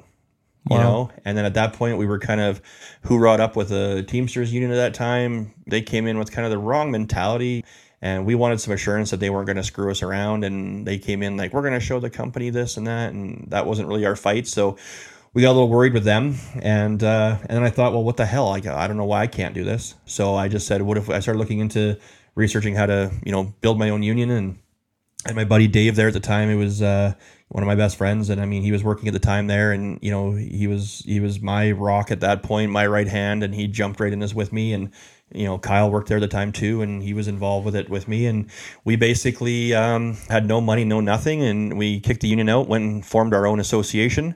And with with no money in the bank, we sat down with a multi-billion-dollar corporation, and ended up bargaining bargaining the biggest uh, wage increase in that company's history at the time. Wow. And then we ended up just taking it over and ran that for a couple years and, and you know did that for quite a long time until basically I I left Shaw and then there was no one really to run the place so we got him kind of signed back up with a different union before we left but yeah I uh, I learned a lot through through the process of you know writing contracts and bargaining and leverage and just you know employees and relationships. So I, I, I learned you know an immense amount through the union. And and you know I don't necessarily agree with the way a lot of unions are run. I understand the purpose of what they're there for. I believe in some cases they're needed. But I ran mine the way that we wanted to run it and we run it well. And uh, it's invaluable what I learned through that whole entire process. It really was the thing that took me from being like a hot-headed little punk just to understand there was a process Mm-hmm. and you play the process you Right. know and it was yeah it was it was just valuable valuable you know lessons that i learned through that whole thing so Crazy. it's pretty nuts And when did you buy your rainbow? holy cow well my parents actually had a rainbow back in you know the early 80s and it's actually a really funny story because david spady who's our RGE and uh, coe director here in uh, in he has an office in edmonton been here for his family's been in you know rainbow for shit 80 years and uh, he was just a young punk dealer and was working the area that my f- parents farm and came out and knocking doors back in the 80s and actually sold my parents a rainbow back in the 80s so it's weird that 20 years later whatever 30 years later I ended up working for him Mm-hmm. right? But uh but yeah so that's how it kind of went down. But my parents had one for years and then never really thought much of it. And then um, i was actually you know we were friends with jaylene and i would go over to her house one day and i remember walking over there and seeing you know i always made the joke i mean i was the fire chief for the town of Daysland at the time. And i remember walking over into her house and seeing this bubbling machine plugged into the wall making the joke like, why do you have water plugged into a light socket? And started off the conversation, and I mean, she started off with the uh, with her thing, and I mean, it was funny because we teach our people not to say dumb shit, and she said dumb shit, and found out the price and everything of the machine. It's actually funny because I actually told her she was an idiot. Um, I always talk about it's an open house, but I basically told her that she's going to sell uh, this machine to the eight dumbest people on planet Earth and go broke. Mm-hmm. And uh, I kind of made fun of her and, and walked away from it. And it wasn't until three years later when I had seen what she'd done in this business. And man, thank God she never gave up on me. And, and still, you know, thank God we were friends, right? Because my entire life and the life of really so many people would be different had she not, you know, had she just given up on me. And uh, I went from getting hit pretty hard with uh, with some reality. And I tell the story a lot about how they she bought this trailer, paid cash for it. I didn't believe her. She showed me, caught her bank account balance. It hit me like the biggest kick in the stomach I've ever received in my life. And she'd been in this business for a couple years, had like a million dollars in the bank. Like it was just crazy. And that night she hit me with a whole pile of what if this is the one thing that changes your life? And I finally agreed to the demo told her I absolutely was not buying a damn thing at all, no matter what. I wanted to sell rainbows. I did not want to buy one. I didn't need one. I had no carpet in my house. I didn't have fabric in my house. Like I had nothing. Mm-hmm. And she came over and annihilated me in dirt. And I went from no way in hell am I buying this thing to holy shit, I can't let this thing leave my house. Yeah. And so I bought my rainbow in uh, August. I think it was the 23rd of uh, 2013. And she was one that sold it to you, obviously. Then And, uh, great, amazing Jaylene Kaczynski. you and me both. Yep. Um, and wh- how was your demo? Like, tell us about your demo. Um, it was surprising. It was shocking. Like, I mean, I remember like I, I couldn't believe it. You know, um, she's pulling all this dog hair out of places I can't even see dog hair, and I remember making her pull the power head apart because I thought she was screwing with me. I didn't know how she got her Dalmatian's hair in the power head or why she would have that, but I thought for sure she was tricking me. Mm-hmm. And I spent the most of the time trying to figure out how she was tricking me because I couldn't believe it. And I just got to the point when I realized that this machine just just works. And it was it was interesting because we were so broke and I remember, and I think a part of, you know, I guess what I should probably lead up to this is when I go back to the farm and I think about never wanting, I remember watching my dad and all the struggles he went through on the farm, and I remember not ever wanting to feel like that. And I, I remember the last thing I ever wanted to be was my dad in terms of the life he had. Mm-hmm. And I watched him work his ass off for nothing and just this broken down farm. He's limping together and all this shit. And it's funny that sometimes the thing that you want to avoid is the thing that ends up just slapping you right upside the face. And I remember being broke and just struggling for money. And I remember actually, um, we're living out in Daysland on this acreage, doing this rent to own thing. And, you know, my credit was shot from all this shit in the past and everything. And, and I remember we were just struggling. And I remember just, we were living outside of our means and spending paycheck to paycheck. And I just remember having so many financial problems. You know, I remember my whole life just stressing about money, stressing about bills. I remember waking up in the middle of the night just shaking, you know, in tears, unable to pay my bills, not able to do anything. And I remember one time um, we were on this, well, not one time, lots of times, we we're on our farm out in Daysland. And I remember just having all the bills in front of me and just like, I, I would just try to pay the one that was the most pissed off or the one that was the closest to being cut off. And we had this, um, our furnace was on propane and uh, we didn't have natural gas and we had to bring a propane truck out to fill this tank up well that was about five or six hundred bucks for a half a tank and i think about a thousand bucks to fill it or something like that and i remember not having the money to, to fill it. So i would the minimum these guys would come out for was like 250 bucks. So every time i could get 250 bucks i'd get these guys to come out and fill this tank up you know partially full. And then you know we'd burn through it. And you know we were we had a wood stove and i was cutting wood every day to keep the house warm and all that stuff. And you know we were working pretty hard out there. And i remember lots of times in the winter not being able to afford this propane and not being able to turn the furnace on. I remember for a long time heating our house um, with our oven and you know having the oven on and having it going. And i remember so many times like pipes freezing and i remember we were going to go to christmas time one time and my wife at the time her parents lived in in edmonton and I remember I went out and bought this 100 pound propane tank, one of those taller ones. And I had to figure out some way to get this house to stay heated while we went to Edmonton for Christmas. And I knew this propane tank would freeze because it was cold as hell out, but I also knew that if you had a propane tank in water, that it wouldn't freeze. But I also knew that water froze. So I concocted this thing where basically I had this big cattle watering trough and I put the propane tank in the water and then I had a, like a watering bowl heater that I had plugged into the tub. So imagine like a tub with a big tank in it and a heater floating in it as well. And if I could keep the water from freezing, I could keep the tank from freezing, and I could keep the house from freezing. And uh, so that was all good. And we went to town, or we went to Edmonton, and everything was going good. And I figured after a couple days, I better come out and check on it, you know. And I so I drove back out to the farm, and the power got disconnected because we couldn't afford the bill. And when you have no power, you can't plug in your little watering bowl heater. So it went out, the water froze, the tank froze, and all the pipes in the house froze. And I remember pipes burst in the house, everything just, you know, going to hell. And I remember just like, I don't know, I just fell down and I just had this meltdown. I remember just bawling, having a complete stage four meltdown, like almost a nervous breakdown. And I realized at that moment that I'm my dad.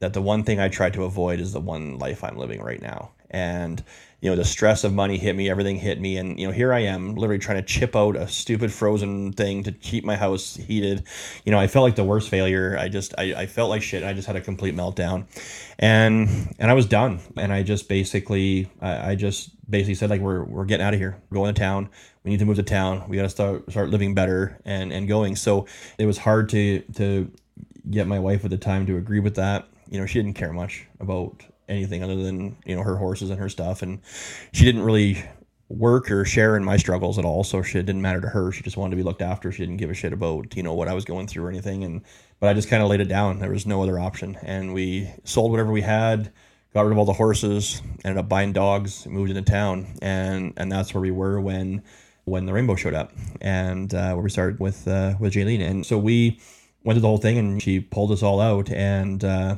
we saw it. And i mean i, I had no money. I, I, was so broke it was stupid. Like i had nothing. And you know one of the things that was crazy is i always had this image of like having it all together. And it was this ego right? It was just ego. And i was like i was the guy that everybody would have thought i was doing well. I was you know well off and had money and we were just killing it. And because that's this image i was portraying. But deep down inside my whole entire life you know i'm 23 years old or I guess at that time, you know, I'm 33 years old, sorry.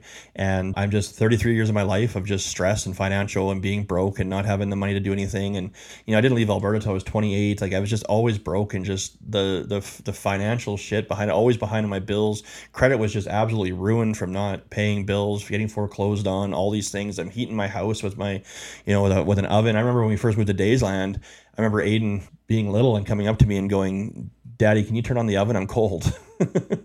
you know, and just Wow. just breaking my heart. And I remember just breaking down and all this stuff. So now Jaylene's in this house with this thing. I fall in love with this machine. I got no money. I'm not going to let her do a credit report because I'm going to be declined. Know it, mm-hmm. and I don't want her to know that. So I was literally like, I need to figure out a way to pay for this. So of course, like acting like the big high roller, I'm like, just leave it with me tonight, and you know, I'll give you a credit card tomorrow. I didn't have a credit card, so I didn't know what the hell I was going to do. So my stress about the rainbow was how the hell am I going to pay for this thing? Mm-hmm. I'm not kidding you, Erick. We went through everything we had. We sold shit. I took bottles to the bottle depot. I'm not even kidding you. Like I racked up change. We took out like I mean everything. I think you know I took out some RSPs at work, whatever it was. I took everything I could possibly get, every dime I could possibly get. And I think we I don't even know. I just where it came from, and three thousand bucks, and I put it on a prepaid Bank of Montreal Mastercard that I had, and we swiped it through, and it went through, and I bought a rainbow with every freaking dime that I had to my name. I bought a rainbow, broke and this was it for me. You know, it was my when I seen the money that Jaylene made and I seen what the machine did in the house, I was all in. And for me, it was like I wasn't gonna dip my toes in this. I wasn't gonna whatever. I was literally going all in. And our program, I named it "Go All In" because that was what I did, and it was just go all in, and and that was it. So, I was literally all in. And Jaylene didn't know that till years later. That was everything I had was poured into that rainbow, and I truly put everything I had into it and it was it for me. It was my last crack at this. If if and I was hungry. I was hungry to get the hell out of this situation once and for all in my life. I was I, I found something where it was an amazing product where I could show people I was excited about it and I can make that kind of money and do it on my own terms. I'm working 40, 50 hours a week, even some weeks 60 hours a week at the mill. I'm a volunteer fire chief for the town of Daysland. I you know got kids and everything else going on. When you look on paper, I didn't have a time to do a demo ever. I still bang out 16, 18, 20, 24 a month. And, and, and I was making money. But I was truly all in on the rainbow. 100%. Wow. Yeah. It's crazy. Yeah, it was, it was a interesting time. When you put all your money all in, what was like your like were you scared? Were you Pe- petrified. I, it was I was it was desperate. For sure. It was it was But like how did you know that it was gonna work? it had to. I don't know. You just trusted Jaylene? Yeah, I, I trusted Jaylene immensely. I trusted the machine and what I saw. It's good. You also had the know, relationship with her from before too, for though. sure. But I, I trusted my work ability. Like I, I knew I was a hard worker. Mm-hmm. Like I had no fear on going out and crushing demos. I have no fear of working around the clock. I have no fear of going. I mean, you know, even now, I mean, me and you have done some crazy around the clock working shit together. You see it, you know, Yeah. like I, you know, for an old dude, like I'll still go hard. And so I, I believed in, in my work abilities and I believed in that rainbow and I believed in Jaylene Right. and and and that was it and i just i i don't know something just told me just don't dip your toes in. Don't piss around. Don't make excuses. Just head down and ass up this thing and see where you end up. Mm-hmm. so it was i was desperate for sure. I still had all these feelings that it's too good to be true. I was still scared of success. I didn't feel like i deserved to be successful. You know just from all the years of programming and everything i felt like this wasn't for people like me you know but i just i had nothing else to do. Nothing to lose. I was just done. I was all in. And what about um your ex wife? you know, she, Jaylene, I think, started off wanting, believing in me and the rainbow and what I would do with it. She kind of came out of nowhere and surprised us all and started learning the demo and started doing it. And um, she actually ended up um, coming into Rainbow, but more in the office in an office role, Yeah. not so much in the field. Right. And uh, she had basically um, worked up as kind of a manager um, for Rainbow. And she loved Rainbow too then? I mean, it seemed like she did, you know, and uh, and seen what it could do and stuff, right? So I, I would say that she probably did, but yeah, she was in the field. I mean, and, and again, she was never, you know, much of a worker. You know, I mean, out in the farm and stuff, she would work hard, but she just didn't want to work, you know. And uh, So she didn't really want to go out and show it as much as she just wanted to kind of work in the office. But with me out in the field and her in the office, we were on a pretty good deal. And we got like a, a GSD kind of team leader type position. We were getting a super commission every month and making 650 a sale and getting some overrides and stuff, you know, based on her in the office. So while I was working and out in the field, I mean, it was it was pretty good. Life was pretty good. We were rolling, but she was with it for a little bit and then ended up um, basically quitting. And you finished your equity program, obviously. How fast did you do it? Yeah, five days. Yeah, I, yeah. I, once I saw the machine, I'm like, holy shit! I just I went to a couple of my firefighters, went to some friends in town. You know, I set up two presentations a day for five days, 10, demo, sold eight, and got my money back mm-hmm. in in four days. It's pretty nice feeling.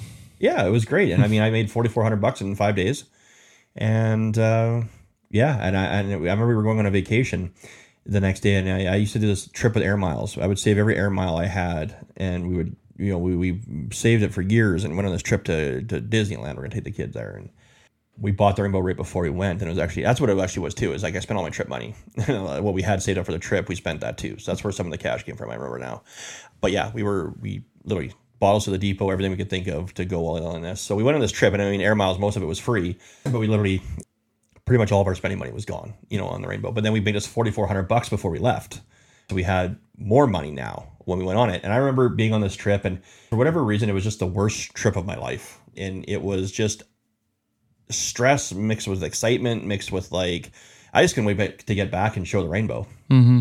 And we came back and made thirteen thousand bucks in our next month, and I ended up making forty four thousand dollars in my first four months, um, just showing the rainbow and hitting bonuses. So Crazy. yeah, it was nuts. And I mean, for for me, I'm still making a hundred grand a year at the mill, working around the clock, and well, not around the clock, but working heavy, and then doing rainbow every second I had free. I was on a demo. I remember, you know, shit, trying to you know leaving work and and just running straight to right straight to a demo, stealing my work gear and trying to change in the car and before we get into the demo and just crazy shit and uh, and just going in and doing it. But yeah, I mean, the money we saw it right away and just didn't stop, just kept going. And what was it about the product you loved so much? Um, you know, I mean, being a guy, I mean, shit, I never really gave a shit about cleaning ever. You know what I mean? Uh, it was weird, but I was, I think I was just impressed with the fact that, you know, how well it worked. But I think the thing that's always baffled me about it is the fact of how it sucks up that much shit, traps it all in the water, and cleans your air while it cleans your floor. Like, it's the only cleaning system on earth that's certified to clean your air.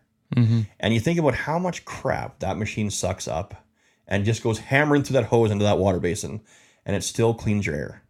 To me, that's just always been like the most baffling thing that none of it gets out. Mm-hmm. So um, I think that was probably the biggest thing that really impressed me and, and just going through it and just and just seeing the quality of it and and believing in it. And I knew if it could do that in my house with no carpet, I can only imagine what it's gonna do in everybody else's house. Mm-hmm. And we had power clean before, like everybody else does. And I mean, it just it just impressed me. I just it was just the most proof in the pudding, legit thing I had ever seen.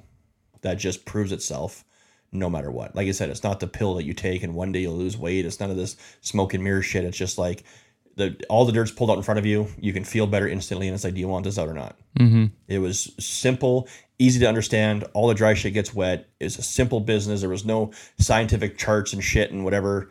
I just I was impressed from the second I seen it. Mm-hmm.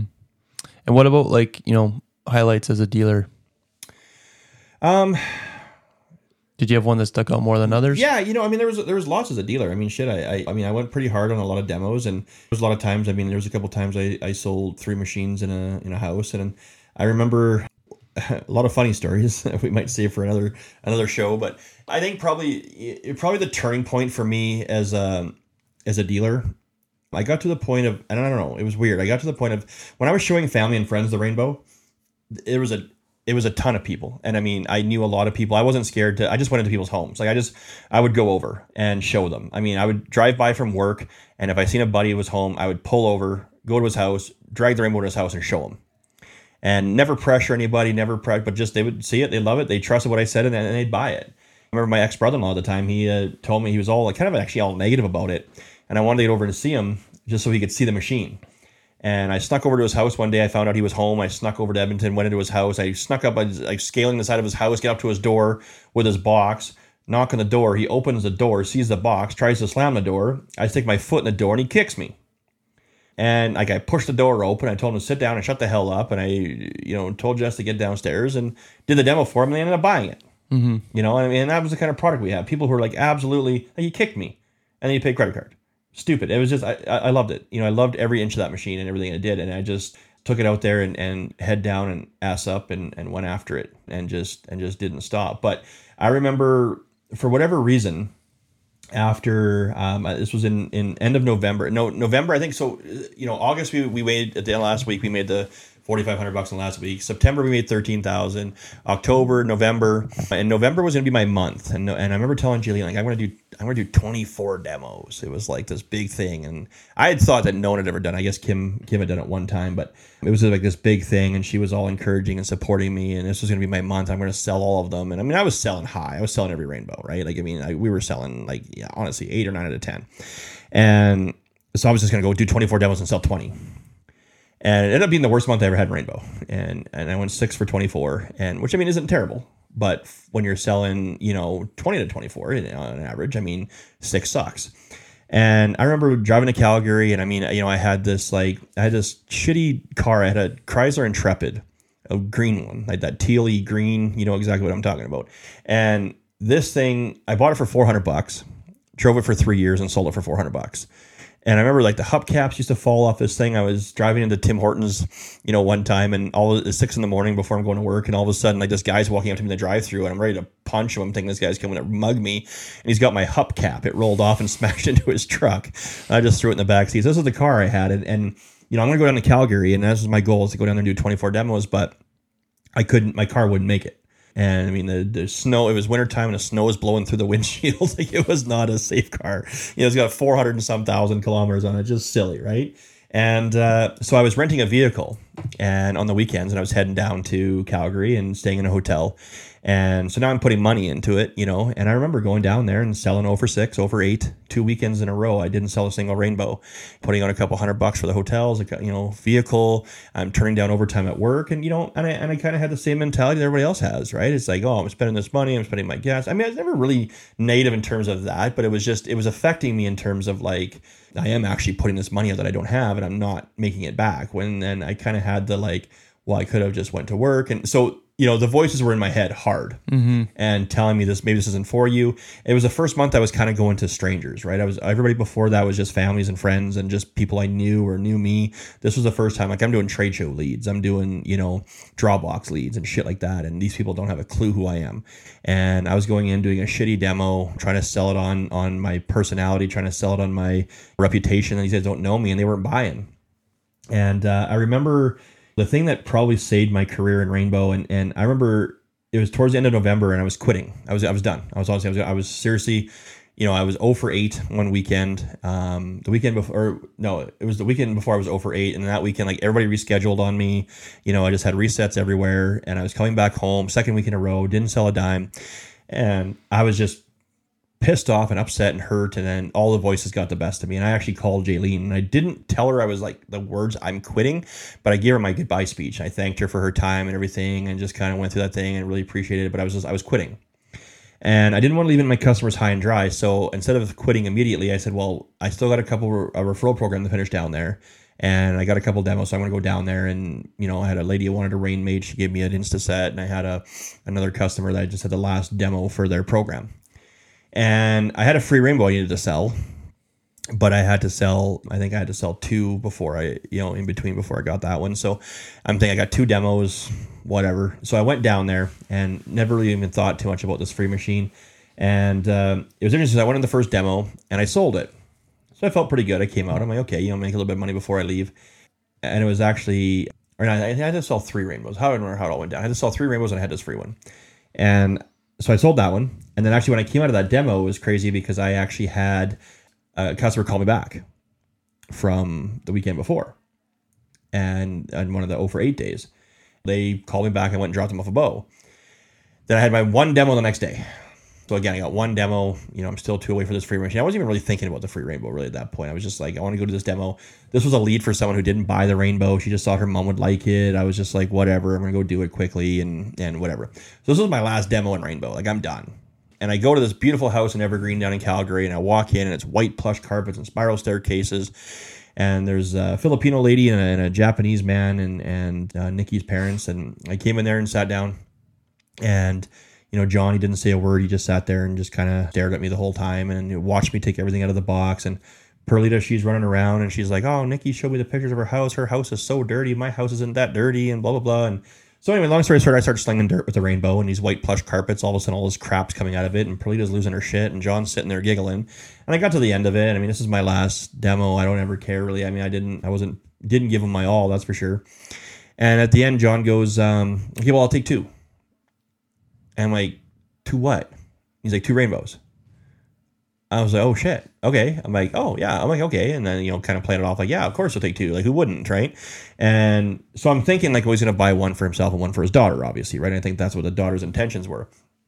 So we go in there, and all of a sudden, it's like he's going through, and he's like, "Well, I own the Japanese Village in Calgary, and I want one for my restaurant." I'm like, "Oh, okay." And then Polina goes, "Well, what about Nikki?" And he goes, "Okay, I'll take three. Now, in my head, now, and I, I still haven't really f- clicked on the free rainbow yet, and I'm sitting there thinking like, "Holy shit, 650, 650, 650!" Like I'm, you know, making a killing. And at the end of the day, and I remember as I'm doing the paperwork about this free rainbow, and I sold him a whole bunch of other shit and everything else, and I ever I made five grand in this demo. And I came out of that house,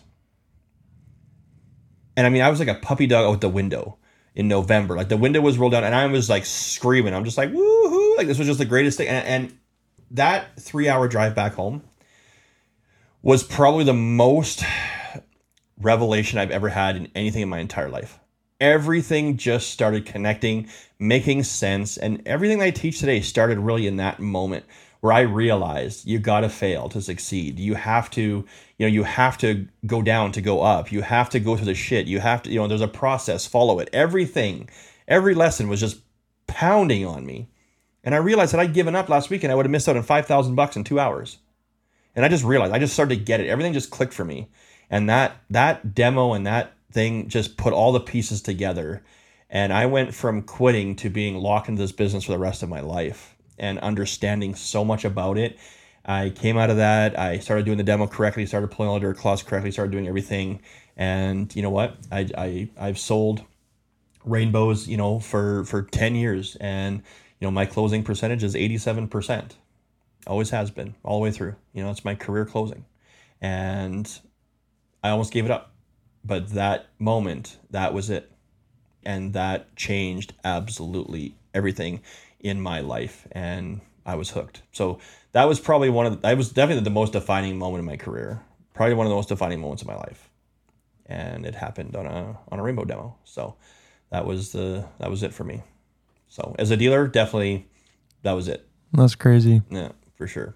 So there have been lots of things. There have been three in a house a few times. There's been lots of big checks and stuff like that, but nothing that ever was that. Like I said, just that trip back home, how everything was just the stars were aligning. It was just like all the puzzle pieces just going together, and I just got it. I just came out of that that drive home. I I, I changed me. It changed everything in me. Mm-hmm. So Wow. And when did you start thinking about a manager position? right after that.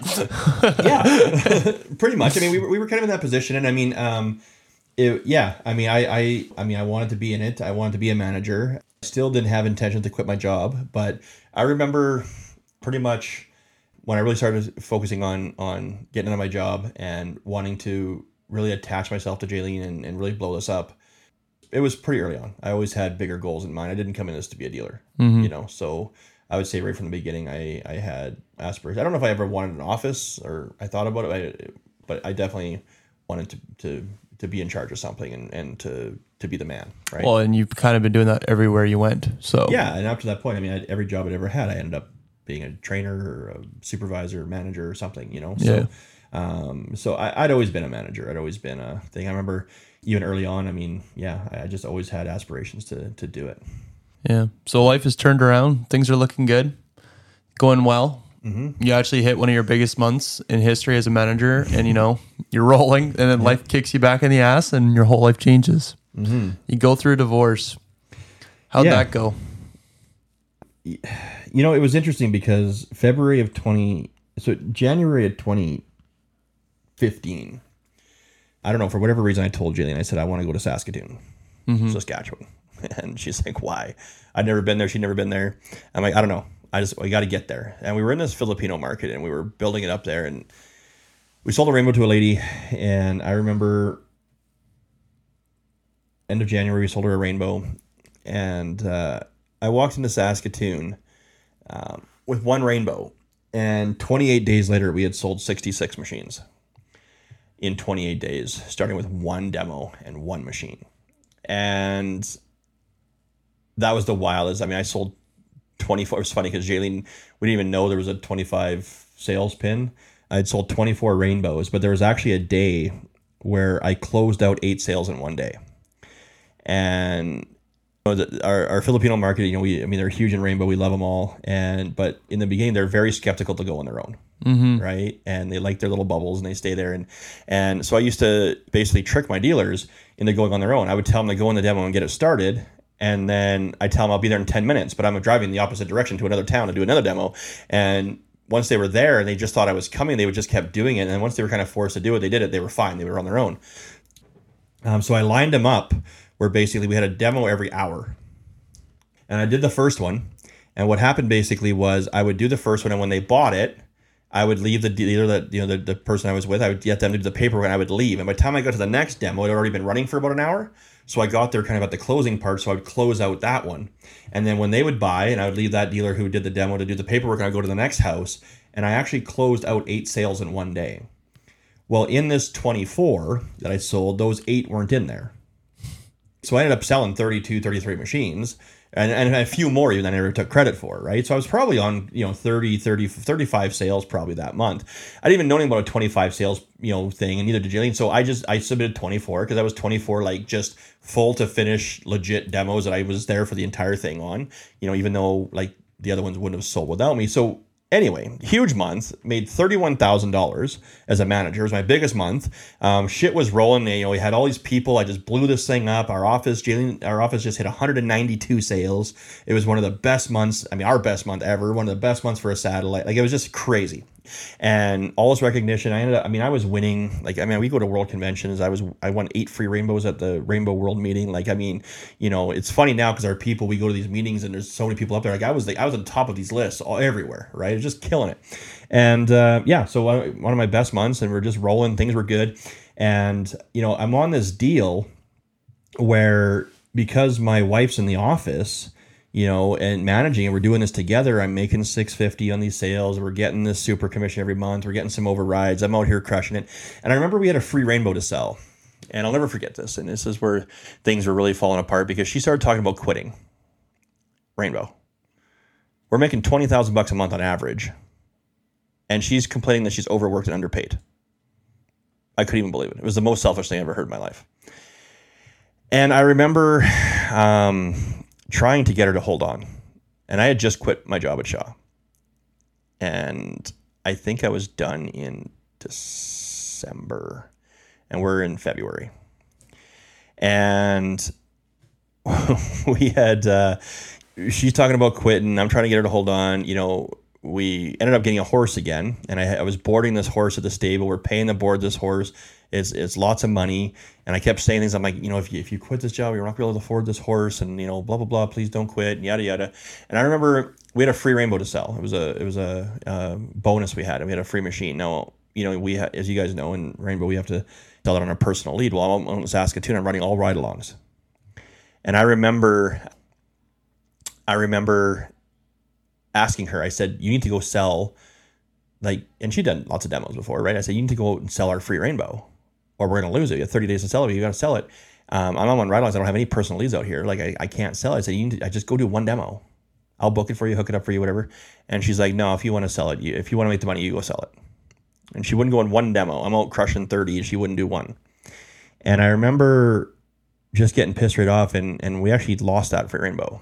And I mean, I sold 24 that month. So Jaylene threw me a bone and I sold it in the first day of the next month when I got back home. So she gave it to me, but in essence, we would have lost it.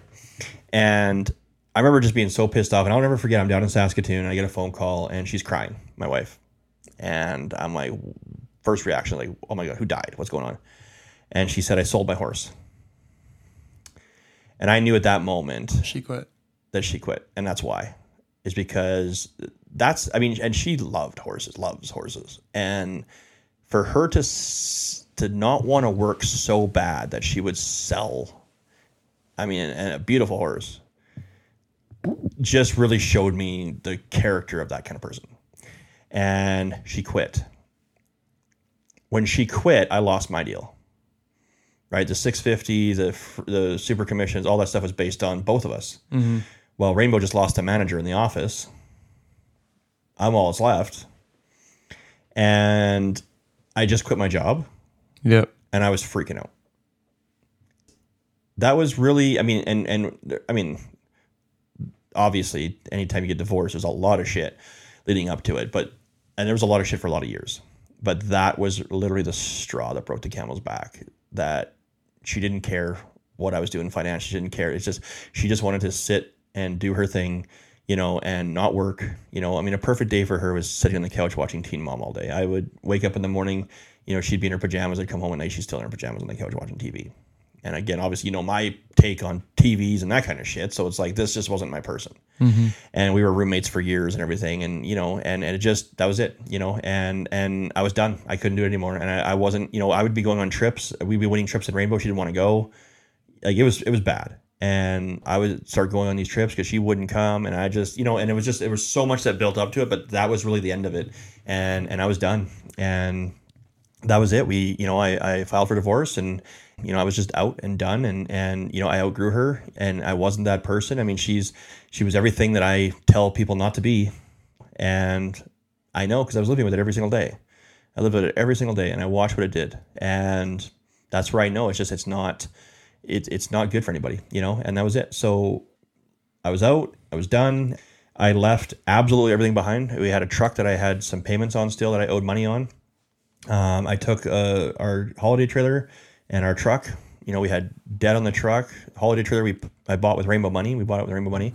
I left her the house, the mortgage, all my stuff, everything. You know, I, I bought her a new vehicle. Or we bought her a new vehicle in Rainbow. After that, left everything. And for the next, you know, six, eight months, I paid the mortgage. I paid the utility bills. I paid her insurance. I paid her everything. And you know, for me, it wasn't about wanting to make things hard or whatever. I just I needed out of it. I couldn't be with this type of a person anymore and where I wanted to go with my life. I just, you know, it was dragging me down. It was holding me there. And, you know, I do a lot of teaching on you got to cut the negativity out of your life no matter who it is. And I lived it. I had to cut my wife at the time out of my life just because I couldn't handle the daily negativity, the constant drama. You know, the constant just, I would come home and it was just like a, just a weight on the house. I was just, I couldn't do it. You did it for, you know, 13 years and it was just negative, negative, negative, negative, negative. And it piled up and that was it. I was done. So it was hard, and, and and you know now you're in this career and everything's rolling, and now you're out, and and shit. Thank God for Rainbow. And you know I went to Jaylene and I said, look, I need a new deal. I said she's obviously gone. She I mean she left Jaylene high and dry. She left to quit the office, everything. And now now we're you know here and done, and it's just this this thing. And I said, give me a deal, give me something to build on. I said, it doesn't have to be much, just give me a goal. Give me a goal, give me a rainbow. And she put me on a small deal where I mean I could rebuild kind of what I had. There was nobody in the office I was working with at that time. She's like, if I'll give you an, an, an override, a twenty five dollar override on everybody that you work with, starting now going forward. Um, she ended up bumping that up to fifty right away. I got uh, super commission if the office hit seventy five. I got another one if we hit hundred. And she said, if you do, you know, your 20 demos a month or whatever, I'll give you 650. And that was the, that was the goal. So we, um, we did it and I built everything my whole entire rainbow career empire everything office all started from from that. So i had my own way and moved on and and it was just a another hurdle in the road. So. Did you have a lot of support going through that or no? Um no. Not really. I mean every you know i mean like like my friends and family were her friends and family. And this was a time too where you know i told you kind of about that I mean, I talked about it on earlier episodes. I mean, there was a five year period. I think we talked about it earlier, but there was a five year period I didn't talk to my parents. Yeah. And I was in that right there. I didn't have a relationship with, with my brother at all. I had no relationship with my parents, no family I was talking to. Um, friends, I had a, a, my best friend, one of my best friends at the time. He was a peace officer, and we used to do this poker night all the time. And he, we were starting off in Rainbow, and and he just got all negative about it. He wouldn't he and he basically accused me of ripping people off mm-hmm. which hit a nerve with me because I don't rip people off. And you know, we had some drinks and we are drinking, and he started antagonizing me, started doing it. I remember, you know, I'm nose to nose with this guy, poking him in the forehead, basically telling him if this is how you feel about me and you think that I would go around ripping people off, then you know we're not the friends I thought I were. And I ended up cutting my good friend out of my life at that time, and so no, I didn't really have anybody. And Yeah. um, I'm not the kind of person that bashes a parent to my sons. You know, I mean, obviously, and and I kept everything civil. He's never, still to the day, has never heard me say anything negative about his mother, and it is what it is. So no, I didn't have a whole lot of support that time. Rainbow people were my support and and and stuff, but it was tough. You know, I went through a lot of things on my own and and rebuilt through a lot of things, but uh, yeah, it was definitely a, a a dark time for sure. What advice do you have for anybody going through anything like that? You know, um, I felt like the biggest failure. Right, I'm a, I'm a Christian. I I don't give up on things, Mm-hmm. and my everything that I talk about is not quitting, not quitting, not quitting. So it wasn't easy to quit on something as important as a marriage. But this is where I get, I guess, maybe so passionate about the the fact of having to. I look back on 13 years and go, man, like the amount of negativity, the amount of everything that was in my life in that time, and the amount of like sand that I gave up. And I don't, I don't would say I, I regret it. I mean, obviously, I don't regret, you know, thing I have my son and all this, but it's like I, I gave that way more sand than I needed to, and it was it was hard. So my advice is, I mean, fight fight for it all the way. If it's something that you, if that's your person and you feel it is, fight for it. You know, don't don't give up. Fight, fight, and fight and fight. But it comes to a point as if you're not met halfway because it takes two people in every single relationship. It takes two people. Okay, and if that person is not willing to meet you there, then you have to do what you have to do. And because you can't be the only one who fights, it's not fair. If one person doesn't give a shit and the other person's fighting all the time, that's not a relationship, right? So if it happens and you're going through it, I mean, time heals all, right? I mean, it does, and and you go through it and you keep yourself busy and you just hammer down. And every day, no matter how hard and no matter wh- how much you don't want to do it, I mean, we're all crushing demos at this time. You know how hard it is to go on demo when you don't have to.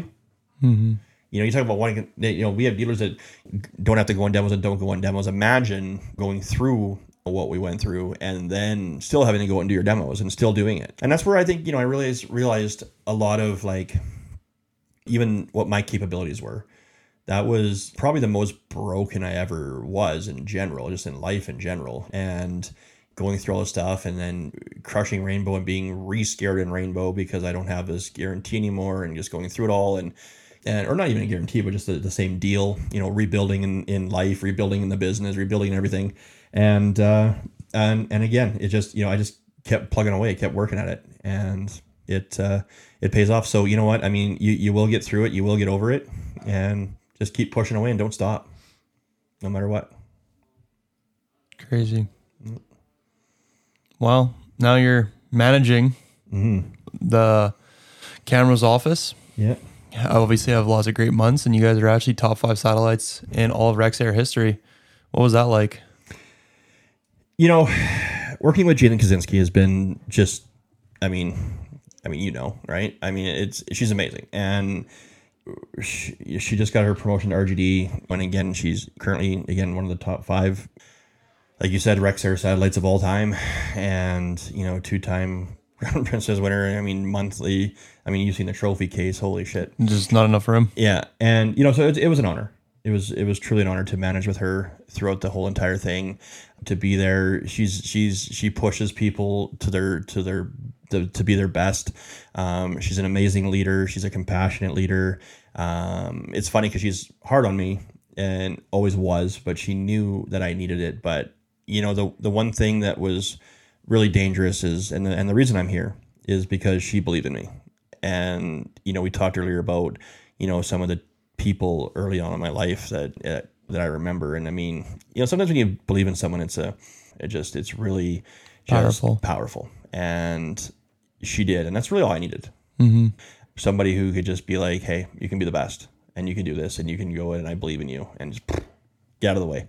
So it's been an honor. I mean, people, you know, in, in the rainbow world who know her, you know, love her, and she's an icon. And uh, yeah, I mean, it's been just an absolute pleasure and an honor, and I've never learned more in my entire life than basically being by her side. And we went through just a massive amount of shit together, and it's been it's been amazing. But it's been the best thing in my life for sure. And what about like when you decided you wanted to open up your own office? what Um, made you decide to do that? I don't, you know, I, I think what it honestly was, I mean, I, I got to a long place of comfort when I kind of built my deal back up and, and we were making really good money. I was making a killing again, got back up into the 20, 30,000 range, right? It was going good. And uh, I remember we changed and we had a different goal, right? We, you know, the, the business wasn't running as well as it appeared to be on the outside. Jaylene was stuck in her desk, bawling all the time, crying because they're just overwhelmed with work. Everything was done manually. There was no systems in place, no nothing. And, uh, you know, we had this old, just everything we did was handwritten. You know, our programs, our, you know, demo binder, everything was just everything. And, I remember just basically we we went down and saw Chris and Vicky and they invited us to come down to Georgia and see them. And there's some of the top distributors in the world, and we had the honor to go hang out with them and their team for a week at their house, and and they just treated us like family and always have. And uh, I remember just at the time they were blowing us up to you know a thousand to fifteen hundred sales, pushing two thousand sales. The whole world thought they had some magic program, and we went down there and they never told us anything. They we just watched and we realized that there's no magic program. It's just how you treat people, how you run your organization, and uh, we tried to use them as that example. And we realized we needed to change almost everything in our business, and we did. And and we came back, went to work, started self developing ourselves, started growing, started building, and then when me and Jaylene had a had a vision to build up and and do it differently and, and open up lots of offices and offer opportunity, and I realized that for me to help anybody, you know, and it's everything that we talk about and preach you can't help anybody if you don't know what they're going through. So I can't help anybody be a distributor because I've never done it. I don't know what it feels like. I don't know. I've never went through the emotions of it. So I knew for me to help anybody that I had to go and do it. So I, yeah, I, you know, me and Jaylene had a talk. You know, we had so many ups and downs in, in our relationship that eventually developed that uh, it was a it was a time where I'm just like I need to go do this. She agreed. I walked out of her office. You know, and again, I mean, she talks about the story too. I mean, I was a I was a I was a good manager and and I was with her every second of the day. Like I said, I was in her office more than she was. There wasn't a day that I left and she was still in the office. Like it was just I was there, and so so it was hard on her. I, she held it in pretty good. She told me afterwards like she just bawled and bawled and bawled when I left. And if I would have known, I never would have left. And I think she knew that. So she put on this brave, tough face that it's like, okay, go. And so I went down and three months opened up my own office, hit worldwide sales champ, built it up and and and then worked it. And I mean, and then once I kind of went through qualifying and went through all of it, I realized like again what it takes and what you have to do. And so part of the reason now there was two of us who've gone through it so now, I mean, when we help other people, it's the same thing. You have to, you know, what they're going through to be able. It's like we talk about any kind of leadership, right? You can't expect people to do something you haven't done, and if you don't know what they're going through, then you're useless to them. So that was just part of my learning process to be able to take it to the next level. And now you qualify, and you know you're an area distributor. Mm-hmm. Was that an easy process? Hard process? You know, like I don't know. I don't. I don't want to sugarcoat it. Yeah, I don't want to make it sound too stupid either. I mean, it, it was. I mean, I don't know. I went. I mean, you got to have a couple recruits too. It's not just about how many you could sell. I mean, I sold sixty six rainbows in three months. You know what I mean? And so, I mean, I think you got to sell 75. 75. You know what I mean? we ended up selling, I think, 80, 88 or something like that. So I mean, we we we hit the numbers well, um, but it was yeah, like it it, it, it it was a lot of work and it was a, a you know just grinding but it, i just went head down ass up for three months and hit it like you know what i mean i recruited people uh, one of the things that i wanted to do which was important um, to me was when i went to calgary to qualify i wanted to start at a dealer again. And that's what people want to do that. And i said i want to build it from the ground up. So i started off as a dealer. I said i said i started off at a $400 commission and if i did the 16 demos which i think was like 12 at the time that you would go up to um, 500 and then i need to get two recruits and have them kitted and two sales on their own to hit gsd and go back to 650 and i brought kyle with me so that was one but i actually kitted legit two people within the first two weeks and had them both with their sales um, in the first two weeks that i went down there so i actually hit gsd before i and went back to 650 before i ever got a dealer paycheck and we just crushed it and blew it up. So, you know, I just went from dealer to executive to GSD, just bang, bang, bang in two weeks. And, um, and then qualified for my office. So it was, um, I think when I look back now, I think like it really isn't that difficult. If you just put your mind to it, you can do it. It's not hard. But you know, I still remember the emotions going through it and the, the stresses and the worrying about it and that kind of stuff. But I mean, I think for me it was more difficult after the fact than it was, you know, even qualifying for it. You know, I went pretty hard and just got it done in the qualifying part, so it wasn't too bad. Hmm. You know, obviously, when you open up, you have highs and lows. Yep. Yep. How were those? Um, you know what? It was it was good. I mean, my my goal right away was to be satellite, and I screwed up. I um, for whatever reason, I just came out of one of the most successful offices, you know, in, in Rainbow, and you know, one of the most successful women in Rainbow, anyway. And Dallas Raymond decides he's going to do it differently, and I just it was actually kind of funny because Jaylene built her organization on like 50 people selling two. And there's women and there's drama. And I, I'm going to go down there. And i'm going to open up my office and I'm going to get like five guys. And they're just going to be slayers, you know? And I'm just gonna do it. Assassins. Yeah, and that's it. Dallas Assassins. And that's what I'm looking for. And I'm going to have no women. There's going to be no drama. And I got it. And there was no women. And there was no drama and there was no sales, and there was no recruits, and there was no warmth, and there was no fun, and there was no excitement, and it was a cold, shitty, crappy place. And so I struggled. I was trying to hit 50 for three months in a row to become satellite. I stayed in the field the first two years straight, and I just remember, you know, he hit 50, hit 50, and then not hit 50. Then hit, he would hit twice and then not, and not. And I remember one day it was, it was, it was awesome. It was uh, talking to Dave Spady and the, a big turning point, and he goes, he literally, just, and, he, and Dave don't say too much too often, right? Mm-hmm. He was like, Dallas, who the hell do you think you are? I'm like, what? What are you talking about, Dave? He's like, you just came out of the, one of the most successful offices ever. Who the hell do you think you are? To change it. He's like, how do you work beside Jaylene Kaczynski for four years and then think you're going to do it differently? And I never really thought about it from that perspective. And I went like, holy shit. Yeah. Like, what am I doing? Right. And Jaylene's out killing it. She's hitting 75, 80, 100, 120 without me, you know? And I'm Just still doing her thing. Just doing her thing. And I'm just like, what the hell? So I fired everybody. I went through personally one of the hardest things I've ever had to go through. We had some family things, and and you know I was at a point where I was at rock bottom, and there was there's only two months I ever felt below 25 um, in my office, and they were back to back months, and and my lowest month was in November, and it was it was 14 sales as a as an area distributor and I didn't do any demos, you know, those two months and just went through some crazy shit and one of the worst moments of my life. And we basically, um, I just realized, you know, you can't stay down and I have to start practicing the shit that I preach. And no matter what happens to you in life, you just got to go. And so I got up and, and realized that, you know, my business wasn't where I wanted it to be. I didn't recognize it. I had a bunch of, you know, people, I, I let everybody go, um, fired the staff. They were just screwing me over and, you know, like everything and excuses. And, I literally let everybody go at 14 sales, and I- pretty much just had myself. Um, you know, Sam who wasn't doing much at the time either. Mike wasn't doing much at the time either. But I pretty much had just me and Kyle, and I even benched Kyle. And I'm like, I'm building my business back up myself, and I fired the office lady. I fired the marketing people, everything, and I took over the marketing, took over the office stuff. I took over every single thing. I booked the demos. I went out and ran the demos, and I rebuilt it. And you know, I went out and sold, you know, 18 or 20 in that December. I got so busy with referrals I couldn't do anymore, so I put Kyle back on the shelf, um, or put Kyle back in the in the field. You know, we ended up hitting you know 35 or something like that, and recruited a whole bunch of people. And the next month we hit 50, and then we never looked back again. And uh, some of the people we got in that month are you know Kayla and Naomi and you know Sam stayed through.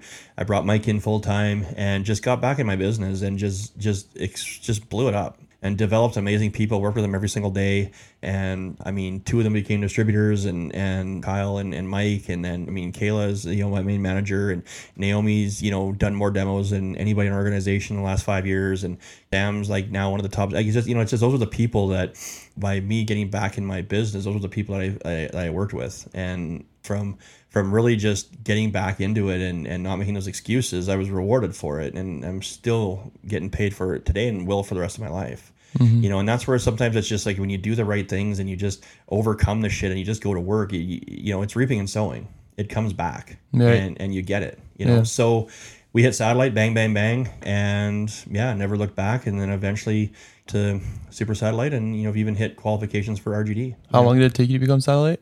Um, just under, it, I started qualifying in that in that December, so it was just shy of a year. I qualified like so you have to do three months of it. So I think it was December, January, and February. So when I just passed a year, I was a satellite. So it, it took me, I guess, nine or ten months to do my first one, which was too long for me. Mm-hmm. You know, it wasn't. I was a huge manager coming out of Jaylene's thing. I mean, I, you know, and again, I was a little arrogant, a little cocky. Thought, thought out, I was just going to come out and kill it. You know, like all of our area distributors do when they first leave. They just think they're going to go out and sell 300. And you realize, you really do realize how much your distributor does for you mm-hmm. when you first step out of there. You don't right. really realize it. I think I think sometimes you just think it's a lot of you until you get out there and realize, holy shit. And as much as I was a really good manager, there were still things when I became my own that I, I realized I could have done better when I was a manager. So, but crazy. Yeah. So now things are going decent for you know you and Jay uh, got a couple offices open. Yeah. Gain a little bit of traction. Yeah, and then the bottom falls out on you guys. You lose the satellite and an area distributor to another organization. Yeah. What was the feeling around that and you know giving going from five offices back down to two again? Yeah, you know, we had a couple people that, um, oh, we had a lady that we worked with extensively. Jaylene again recruited her directly, and I mean, she was family, right? I mean, we were worked with her every day. We were on trips together. Everything. It was just, yeah, it was. They were they were family, and wh- whatever the details behind it don't necessarily matter. But I mean, they were pulled away by somebody else in the organization, and uh, yeah, it's when you put everything you got into people. And you're with them every single day. You care about them. You care about their family. You care about you know you know everything. Like you go to the weddings you go to the funerals you go to the birthday parties. You know you're involved in it. You're their family all the way through. And you know when they and, and i think everybody's gone through some part of that in their life where somebody really close to them important to them turns their back on them um, happened. And and it was uh it was tough. You know, it was it was hard on Jay. I had to kind of be her rock in that time, so I I focused on that role. And uh, but it's embarrassing. It is, and and I think it, they did it to make it embarrassing, and just knew that for whatever reason, you know, God had a bigger plan. We were getting true to ourselves and what we wanted to accomplish, and for whatever reason, we weren't a fit for them, and they weren't a fit for us, and and they moved on, and it was definitely the most painful thing we've gone through in Rainbow, without a doubt. And uh, you know, they pulled away another office from us as well, and it's uh, it was a lot, and it was almost a breaking point. It was COVID had hit just after, and uh, you know, a while after, a year after, whatever, not even. And yeah, it was, it was by that summer we were just about done. Mm-hmm. You know, it was just we had lost that ambition and everything, and it just yeah, it was it was definitely the the darkest time in our in our career for sure. So how did you bounce back from that? We went to work every day. We just kept going, and like we always do, that's what you do, right? You just go. You know, you don't you can't let it bug you. You can't sit there and complain about it. You just work through it and keep grinding. And there's other people that are relying on you, and you get gun shy, right? You're thinking, man, I mean, you get bitter, spend all this time with these people, and they just walk out on you like that and turn their back on you, and you know, running around kind of bashing you, and it's hard. So you, you almost want to just give up on people in general. You mm-hmm. know, what are you, what are you, you know, why are you wasting your time? Yeah, someone that close to you can turn on you. What are these other people going to do too? And you know, you got to really pull yourself out of that negative mentality, and it's hard. But you know, we went to work every day, and and you know, we realized soon that I mean, again, you know, this was we weren't a fit for each other, and these weren't our people. And it's easy to look back now on what we have now and realize that we wouldn't have what we had now if that had still been here. So it all works itself out for sure. Mm-hmm. And now it's the famous March 2020. yes, Everybody knows what happens then. Yeah. So I just opened up Kyle. Um, Jaylene just opened up Brad and Alicia. And yeah, COVID hits. Um, we had we had just lost the other offices and Brad and Alicia get pulled away from us, you know, pretty much at the same time. And Kyle's just opens up and his deal falls down just like all of ours did. And uh, yeah, so you know what? I mean, we felt, I, I felt myself for sure, and I know Jay at the time um, was where our leadership was questioned and not questioned, but like tested to its max for sure. I mean, if everybody can pretty much go back and remember what COVID was like. I mean, trying to lead an organization through that is is stupid, hard. You you're making decisions that you hope are the right decisions. You're talking through people. What I knew is we had the product. You know, me and JD, we had the product. You know, other organizations chose to to step down and step aside, and we just said, hey, you know, for those we're giving away pre, free air purifiers in the middle of a pandemic. We have the greatest cleaning system in the world. We have the best best air purification system on on, on Earth. We have the product for this time. If there's anything, any people that need to keep working, it's Rainbow and we did. And we gave everybody the option. We didn't push anything. We we did the whole thing in the beginning. We we masked up and sanitized and we went in and we were only there if people were comfortable and we we only went to personal leads and you know referrals and that kind of shit. And we only went where we were comfortable and we screened ourselves and screened our people. But you know we kept working and we went all the way through. And while everybody else was told that they weren't essential right we were telling our people you're important and you're essential and you keep going. So those first few months were were definitely probably the most tense three months that I'd had, you know, as, as, a leader and, and just, I mean, there was times we even questioned ourselves, like, is, is this the right decision? Is this what we do? You know, it's, it's a crazy thing. It's a crazy time in the world. And uh, we look back and we know that everything we did was, was right. And we trusted it to God and he led us through it too. So we were happy. But once we hit summer, we were done. Once it kind of got better and things started to go again, you know, we we were tapped out. And why? I think just with the emotions of the offices leaving before, and then just going through all that kind of stuff. I mean, you, we, we got our money, we got our, you know, what I mean, it's like we could, we, we could retire, we could stop. You know, it's like we didn't, you weren't doing it for money anymore. The money's there, like you know, it wasn't what we were doing it for. Um, we were doing it for people. The people just left us, gave up on us, and now all the shit that's going on in the world. I mean, we're out at the lake, we're hiding and we're fishing and just being together, and we were just like, screw it it's not worth it. So that we were just sitting there just kind of and that was really the probably the lowest point of of our careers in just terms of just you know we, we couldn't promote. Jaylene wasn't getting promoted. Um, there was really no future in terms of that. You know we were just kind of told like you know being a satellite distributor is a pretty good gig and it is. And you're battling between this like we don't want to be ungrateful for what we do have but at the same time as we felt like we deserved more and it was just a it was just a, a really weird time. Hmm. so. And then Jaylene gets a call that changes everything. Yeah what was that call about? So Sean Jones took over as our ESD, and uh, he gives us a call one day and says, "Hey, I'm the new boss, basically the new sheriff in town, and he's in Vancouver on, a quarantine. He's like, do you want to come see me?" And we're like, "Okay, well, we can't fly or nothing, so yeah, we drove 14 hours down to Vancouver, met with Sean. You know, he blew a bunch of smoke up our asses like these executive guys do, right? And uh, you know, but we connected with him really good, and and I think what was really big is he pitched some pretty big ideas, and and uh, I think we believed him. Really was the biggest thing, and he kind of gave us this new vision and this new found passion, and I think Sean was really the one that really stirred us back up to get us going again, and he kind of did some made some decisions along with Dave Spady to clear the region up and to put people where they belong and move people into certain areas that they belong. And really just you know i think sean really just believed in what Jaylene could do especially and and me if i hung around with her long enough. And you know he just he paved the way for us to really grow. And uh you know just just this new thing with this partnership and the way we help our offices grow. And we really he just gave us an idea on how to really help people. And he just brought that spark back into into our organization and it became about the people again. And we realized that everything we went through was for a reason and and it just gave us a newfound passion. We started our company revival united and revival united does about 11 million dollars a year in sales right now. And it's it's been an amazing thing. Crazy and that was like the new vision then, hey? Was that, that was Revival it. United? Yeah. Just starting that up and getting yeah. that company going. And that's what it started. It came out of that. Yeah. In the last 12 months, you guys have actually opened up four offices.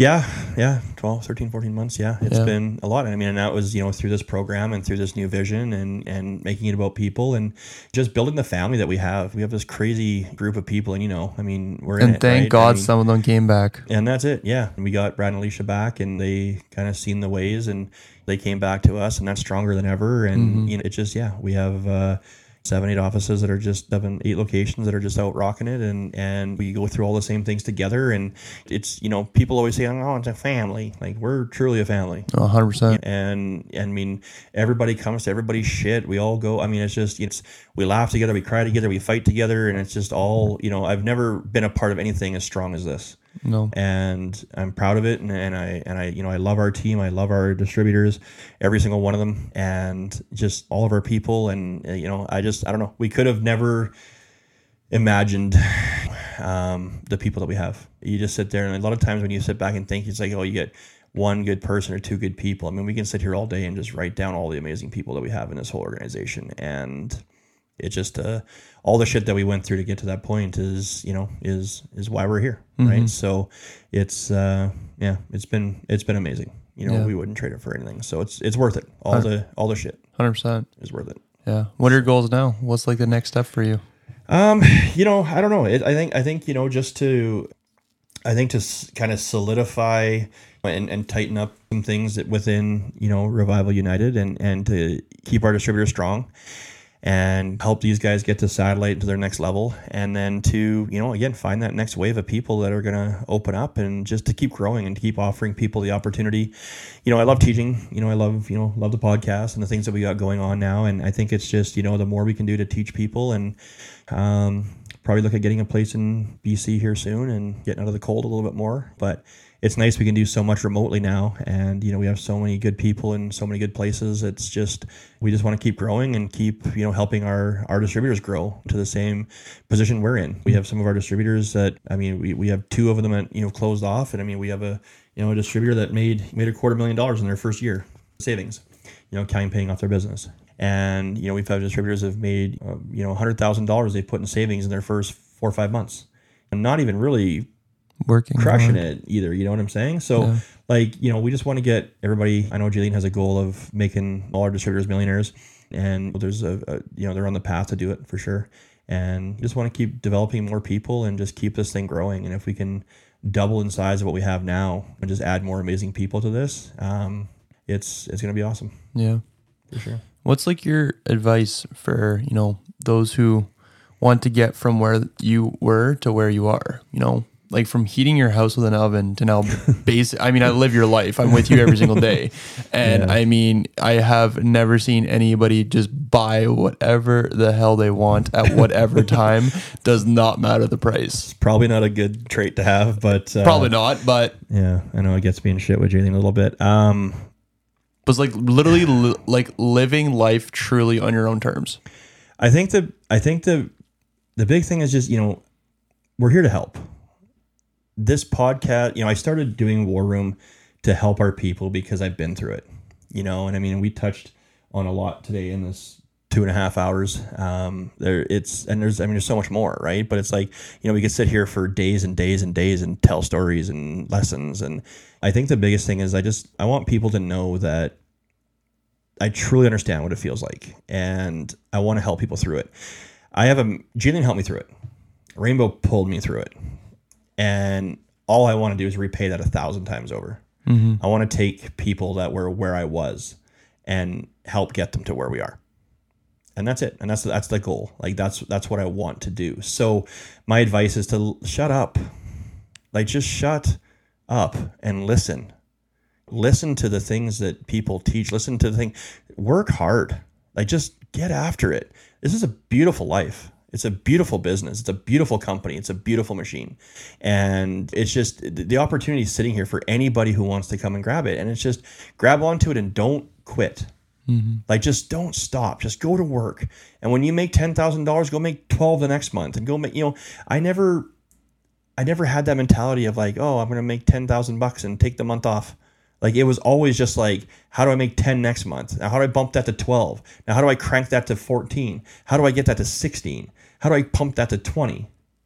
You know, and that was always a mentality: is how do I get more next month? Not okay, now I'm good for the next month or two, right? So you know, you got to get out of that poverty mentality and get into that success mentality and fight for what you want. Mm-hmm. If you just made ten thousand dollars, why wouldn't you want to make twelve next month? Right. right? Why do you want to make ten thousand dollars and then make four hundred bucks the next month? Doesn't make any sense. So work hard at it, go for it, and you know there's a lot of good people in the world that are really here to truly help. And even if it doesn't make sense sometimes, there's a lot of things I learned that didn't make sense that clicked later on down the road. And all I want from from this podcast is for people, and that's why we took it beyond rainbow. And you know, to anybody who wants to to listen, you know, it is for what it is. You know, some people can't handle this, some people don't connect to it. It is what it is. I don't care, right? I'm not, you know, I'm just doing this for whoever the hell wants to listen. Mm-hmm. You know, in our following, in our group, it's like, we know what, we know we've been there, we've been through it. You don't have to be in our business, but you can still get through it with the same principles, no matter what business you're in. And it's just, listen, work hard, don't quit. Every single person successful will tell you not to quit. Just don't. Don't quit on yourself. Okay. The thing that we tell people all the time is like, this train's rolling, right? You know that, Erick. You've seen people come, people go, nothing changes. Like, my, I didn't quit on myself. My business is going to roll forever. My business is going to roll with or without anybody in it. Like, you know, whether you're in it or not in it, it's still going to roll. So people aren't doing this for us. They're not doing this for whatever. Like we we do our work. This is your opportunity to lose. Anybody who comes in this, this is their opportunity to lose. This train's rolling. All you gotta do is jump on. Mm-hmm. You know, if you jump on and roll with it, you'll be rolling too. But it's if you if you stay at this train station, it's the damn thing's rolling. As much as sometimes people I think want to think that when they leave everything's gonna crumble down, it ain't gonna happen. I can tell you when I leave, left Jaylene Kaczynski's organization and she kept going, I was a, I mean I was happy, of course, but like I was just like it doesn't matter. It, it actually really humbled me to see her blow it up the way she did still, you know. And again, I never doubted it, but it was just like wow, like really, if I wasn't here, this would keep going. So it doesn't matter, Mm-hmm. right? This is your opportunity. This is the opportunity for people jump on, don't quit, and let's roll with this thing. And Erick, if you don't make money, we don't make money, right? We're not going to tell you to do something that's not going to make you make money because then we're not going to make money. Right. Trust Hundred percent. and just don't quit, for sure. Well, I think I speak for everybody listening to this podcast. We do, you know, really thank you for letting us share your story. Yeah. Also, has been fun, man. I enjoy it. I think it's uh, it's good, and I mean, just just want people to understand that we know what it's like to to be down and out, and you know, just let us help you get out of it. And that's just the most important part is for everybody just to hear like and that's why I wanted to do this so bad too is because you know, I've I know I've known some of it, but I didn't even know all of it, Mm-hmm. Yeah. right? And to the point where it's like now they can understand why you can relate to them in such a way, Yeah. right?